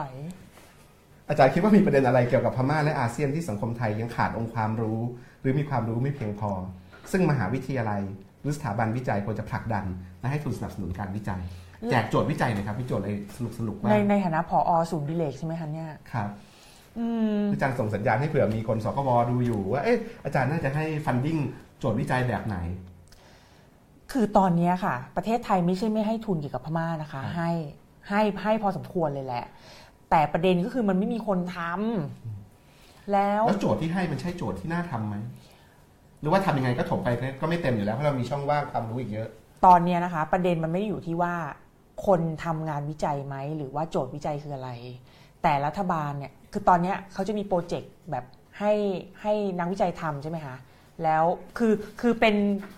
เขาเรียกอะไรอะเป็นงานวิจัยในเชิงยุทธศาสตร์อะค่ะครับเพื่อที่จะเอาไปประยุกต์ใช้ได้ในอนาคต แต่ปัญหาของประเทศไทยหลักๆเนี่ยก็คือว่างานวิจัยที่ดี ๆ เหล่านี้ครับไม่ได้ถูกนำไปแปล เป็นยุทธศาสตร์ไงครับไม่ได้ถูกเนี่ยงานวิจัยเกี่ยวกับไออาร์เอยเกี่ยวกับเศรษฐกิจระหว่างไทยกับพม่าอย่างเงี้ยมันไม่ได้ถูกเอาไปใช้อะค่ะโอเค สมมติเรื่องกระบวนการให้ทุนวิจัยนี่ยกไว้ก่อนคงมีปัญหาเยอะแยะเลอืยมอืมงั้นผมถามอาจารย์ต่อจากอาจารย์ประจักษ์ถามเนี่ยว่า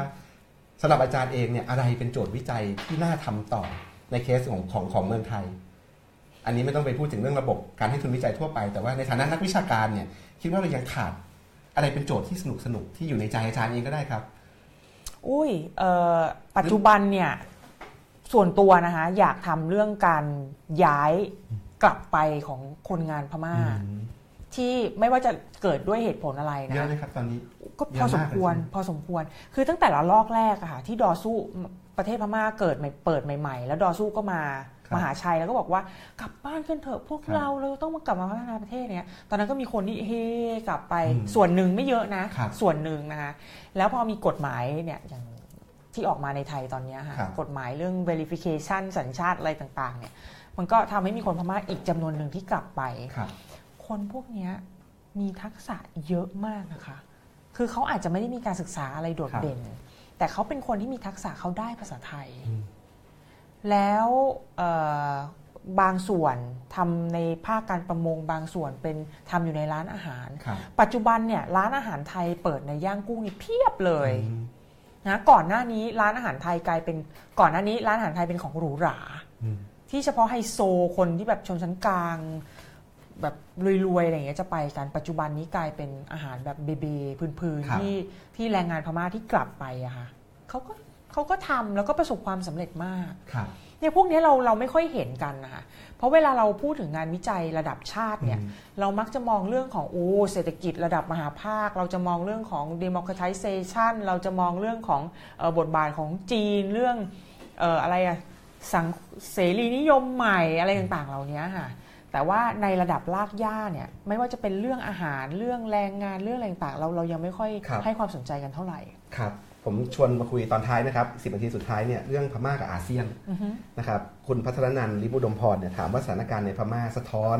ภาพอะไรในอาเซียนบ้างนะครับอาจารย์ตรีนายลาถามว่าเราจะวิเคราะห์อาเซียนในฐานะภูมิภาคเดียวกันได้อย่างไร ในเมื่อเนื้อหาจุดร่วมทางศาสนา เศรษฐกิจและการเมืองเนี่ยหาจุดร่วมกันได้ยากมากเลยนะครับเอ่อผมเคยเชิญอาจารย์มาสอนทียูหนึ่งศูนย์หนึ่งสมัยที่ผมยังสอนอยู่เนี่ยนะครับชวนอาจารย์มาคุยเรื่องอาเซียน อาจารย์พูดน่าสนใจมากเลย ผมชวนอาจารย์มาเล่าเรื่องประวัติศาสตร์บาดแผลในอาเซียน ซึ่งมีบาดแผลระหว่างกันเยอะนะครับ เพราะว่าพวกอาเซียนเนี่ยสร้างชาติมาด้วยการมาพร้อมกับการสร้างศัตรูของชาติอันนี่คือคำที่จำได้อย่างที่อาจารย์สอนในห้องนะครับค่ะเขาสร้างความเป็นอื่นอือฮึเพื่อเพื่อให้ความเป็นเราเนี่ยมันมันยกขึ้นไปได้ใช่นะครับนั้นมันก็ทำให้การรวมกลุ่มในอาเซียนเนี่ยมันมีข้อจำกัดเยอะแล้วก็ไม่ง่ายนะครับเราจะก้าวข้ามประวัติศาสตร์บาดแผลเหล่านั้น มาเขียนประวัติศาสตร์ สร้างสรรค์ มาแทนที่ประวัติศาสตร์บาดแผลได้ยังไงนะครับหรือชาตินิยมต่างๆในอาเซียนที่มันถูกสร้างขึ้นมาเนี่ยมันเห็นความเหมือนความต่างกันยังไงนะครับก็อยากชวนอาจารย์คุยก้อนเนี้ยนะครับเผื่ออาจารย์จะขมวดปมตรงเนี้ยก่อนเราจะเลิกรายการกันนะครับแล้วก็ตอบกลับไปตอบคำถามคนที่ไลฟ์อยู่ที่ยังค้างกันไว้ในในอาเซียนเนี่ยนะคะไม่มีประเทศไหนที่จะเห่ออาเซียนเท่ากับประเทศไทยอีกแล้วครับอันนี้เราเราอันนี้เราต้องเข้าใจก่อนนะคะคือในพม่าเนี่ยมันแทบจะไม่มีเลยนะ การต้อง ประดับธงอาเซียนหน้าโรงเรียนเด็กต้องแต่งชุดไทยไปโรงเรียนอะไรอย่างเงี้ยไม่มีค่ะเราก็คือเวลาเรามองว่าอาเซียนมันมีความสำคัญกับเราเนี่ย เรามองในฐานะที่เราเป็นคนไทย แล้วเราได้รับการปลูกฝังมาโดยนโยบายของรัฐ ในช่วงหลายปีที่ผ่านมาว่า อาเซียนมีความสำคัญนะอะไรต่างๆ แต่เวลาเราไปดูประเทศเพื่อนบ้านอื่นๆนะคะไม่ว่าจะเป็นกัมพูชาพม่าลาว หรือแม้แต่ประเทศเจริญมากๆอย่างสิงคโปร์เนี่ยเขาไม่ได้มีความเขาไม่ได้ให้ความสำคัญอะไรกับอาเซียนเท่าไหร่นะเพราะว่าประการแรกเลย อาเซียนจริง ๆ แล้วอะมีบทบาทไม่มากนักครับในการสร้างความสัมพันธ์อันดี คืออาเซียนแบบลอยตัวค่ะคือจะโผล่มาเมื่อมีปัญหาอย่างที่เราเห็นกันที่เอ่ออะไรอะประธานอาเซียนครับ พูดพูดเกี่ยวกับประเด็นเรื่องโรฮิงญาเมื่อวันสองวันที่แล้วอะคค่ะรับคือเราจะเห็นเมื่อมีปัญหา แต่อย่างไรก็ดีอาเซียนไม่สามารถแก้ปัญหาได้ เนื่องจากอาเซียนไม่ได้มีกลไกที่จะเข้าไปแก้ปัญหา อาเซียนไม่ได้มีกองทัพ อาเซียนไม่ได้มี think tankครับอะไรต่างๆที่เข้าไปแก้แก้ไขปัญหาได้นะเพราะฉะนั้นส่วนตัวก็ยังมองว่าอาเซียนเหมือนกับเหมือนกับเป็นความฝันที่อยู่ไกลๆเป็นสิ่งที่เอ่อ รัฐแล้วก็ประชาชนอยากจะเห็นนะคะแต่ว่าเอาเข้าจริง ๆแล้วไม่ได้สามารถเอ่อทำอะไรได้แบบเป็นชิ้นเป็นอัน โดยเฉพาะอย่างยิ่งในเมื่อเกิดปัญหาขึ้นมา ในแง่เศรษฐกิจก็คงว่ากันด้วยผลประโยชน์อืมถ้าผลประโยชน์ไปด้วยกันได้ก็ไปใช่ในเรื่องการเมืองก็ส่วนใหญ่ก็จะเลือกวิธีไม่ยุ่งกันค่ะเพราะว่าต่างคนก็ต่างทำไป ถ้ามีบทบาทบ้างก็กลางๆซะจนเหมือนกับไม่พูดก็ได้ใช่ไหมครับ ในความยากมันน่าอยู่ที่ทางวัฒนธรรมด้วยใช่ไหมครับ บางทีวัฒนธรรมก็ไม่ใช่ไม่ใช่ยากที่สุดนะคะอย่างไทยกับพม่าเนี่ย เราใกล้กันหรือแม้แต่ไทยกับลาวอะเรายังไม่ชอบกันเลย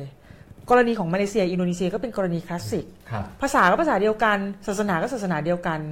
ยังไม่ชอบกันเลยครับนะซึ่งทั้งหลายเหล่านี้ค่ะคือส่วนตัวเนี่ยมองว่ายังไงก็ตาม อาเซียนจะเติบโตหรือไม่เติบโต ในยุโรปนะเยอรมันกับฝรั่งเศสก็ไม่ได้ชอบกันนะ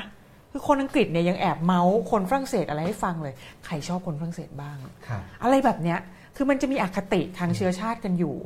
แต่เขาไม่เอาอคติเหล่านั้นเนี่ยมาเป็นสารัฐะหรือมาเป็นเครื่องมือประหัตประหารกันนะคะครับเวลาเอ่ออคติเนี่ยสามารถอยู่ในสมองได้นะ แต่เขาจะไม่ได้แบบแสดงออกมา เพื่อแสดงความเกลียดชังประเทศเพื่อนบ้าน เหมือนกับที่เอ่อสังคมไทยสังคมพม่าทำกันอยู่ตอนเนี้ยค่ะ กกรณีของไทยกับลาวหรือกัมพูชาเนี่ยอาจจะไม่ได้ชัดเจนเท่ากับกรณีมาเลเซียกับอินโดนีเซียด้วยซ้ำไปครับซึ่งนั้นใกล้กันมากนะเออมันก็กลับวันหลังชวนอาจารย์มาเขียนเล่าในวันวันๆนะเรื่องเรื่องมาเลเซียกับอินโดนีเซียน่าสนใจจากที่เคยฟังอาจารย์เล่าให้ฟังมันก็กลับมาถึงเรื่องการศึกษาอีกอะค่ะครับหรือว่าการ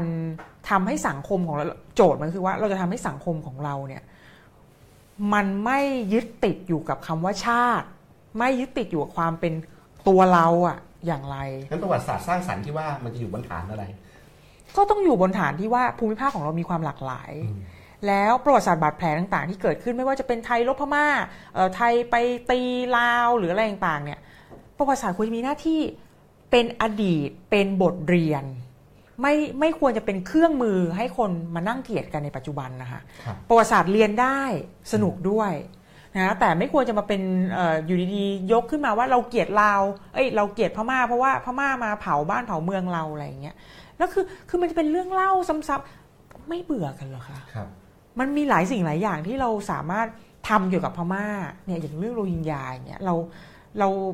เข้าใจเพื่อนมนุษย์ด้วยกันได้ โดยที่เราไม่จำเป็นจะต้องไปนั่งพูดซ้ำหรือผลิตซ้ำวัฒกรรมที่ว่าพม่าเผาอยุธยาครับ อืม เมื่อกี้คุณพัฒนกิจถามมาเรื่องจีนใช่ไหมครับพม่ากับจีน มีคุณแองเจล่าถามมาเรื่องพม่ากับสหรัฐนะครับ มีคุณ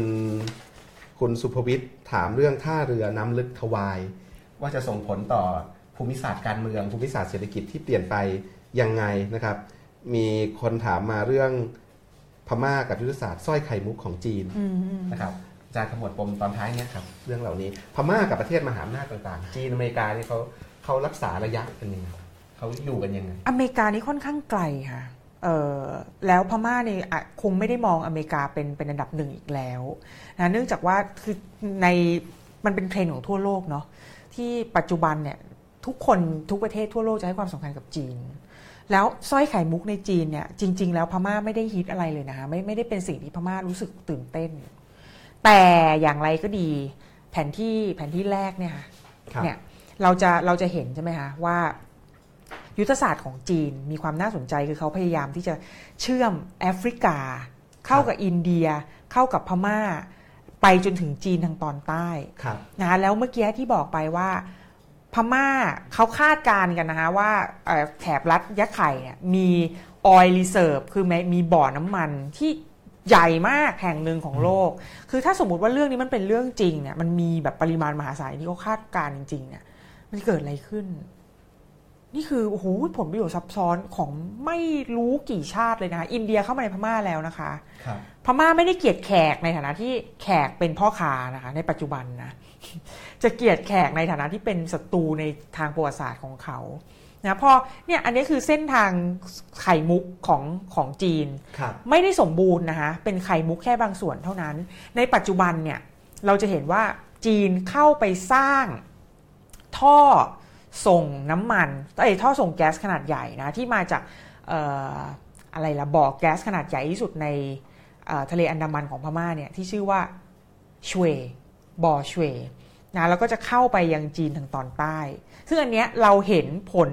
เอ่อกระทบชัดเจนมาก ๆ ทั้งในเชิงสิ่งแวดล้อม ทั้งในเชิงชีวิตความเป็นอยู่ของผู้คน แล้วก็ในเชิงเศรษฐกิจครับนะที่จีนสามารถสร้างให้กับพม่าได้ครับ ก่อนหน้านี้มีแผนในการสร้างเขื่อนมิโซนนะคะเชื่อมข้างบนครับคือเออไม่ใช่เชื่อมเป็นอยู่ในรัฐกระชินนะคะครับเพื่อที่จะเอาให้เป็นแบบแหล่งไฟฟ้าขนาดใหญ่ส่งไปยังจีน แต่ว่าปัจจุบันก็ยังยังแบบตึงๆกันอยู่นะคะไม่ได้มีการกลับไปสร้างเขื่อนมิโซนเหมือนเหมือนกับแต่ก่อนครับทีนี้เรื่องทวายเป็นไงครับที่คนททวายเนี่ยเคยคุยกับเอ่อพ่อค้านักธุรกิจในพื้นที่เมื่อหลายปีมาแล้วนะคะ ในช่วงเวลานั้นเนี่ยเขาเขายังบอกเลยว่า ในช่วงชีวิตของเขาเนี่ย แล้วเขาก็อายุประมาณสักหกสิบกว่าแล้วเนี่ยอาจจะเราอาจจะไม่ได้เห็นทวายเป็นเนื้อเป็นหนังขึ้นมาก็ได้ำครับนะคะหลายสิ่งหลายอย่างนะคะในพม่าอย่างที่บอกไปมีปลอหมดอืมบางทีเนี่ยสื่ออาสื่อสารมาแบบหนึ่งมันอาจจะมีปลออยู่ข้างล่างครับซึ่งปลอนี่อาจจะเป็นอะไรก็ได้ อาจจะมีตัวละครอื่นๆ เข้ามาแทรกเ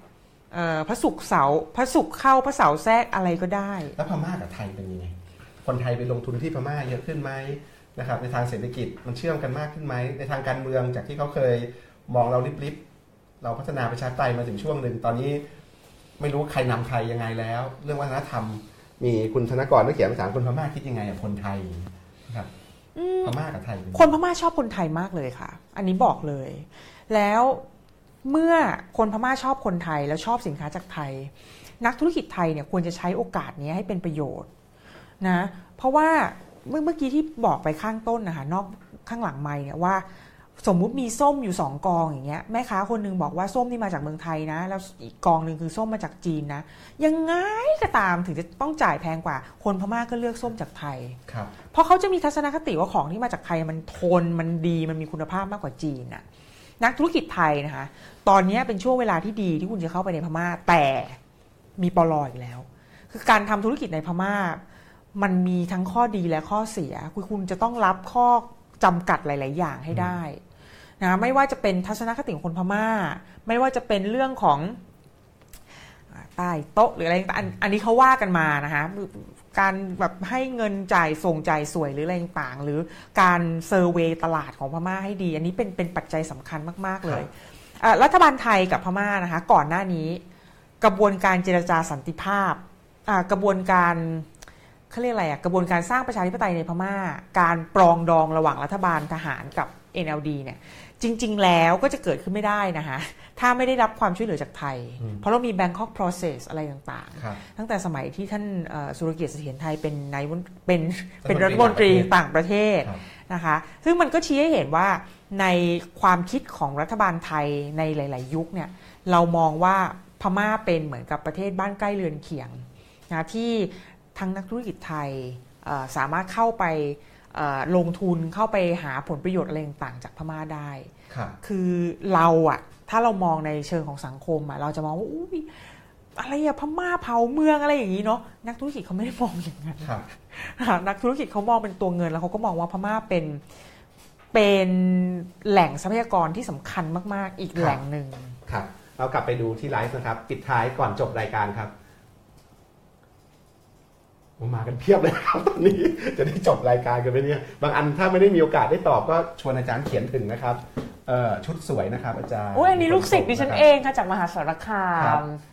ใส่ชุดสาวพม่าเลยค่ะรบกวนอาจารย์เปรียบเทียบว่าการพัฒนาด้านการเมืองและเศรษฐกิจของพม่าวันนี้ เท่ากับยุคไหนของไทยครับ คุณกำพลก็เป็นนักเศรษฐศาสตร์อยู่ที่ศูนย์วิจัยกสิกร ยุคไหนครับอาจารย์ ปัจจุบันเนี่ยพม่าถ้าเป็นเรื่องการเมืองนี่อยู่ยุคไหน การเมืองอะคะครับ เท่ากับยุคไหนของไทยในประวัติศาสตร์ไทย โอ้โห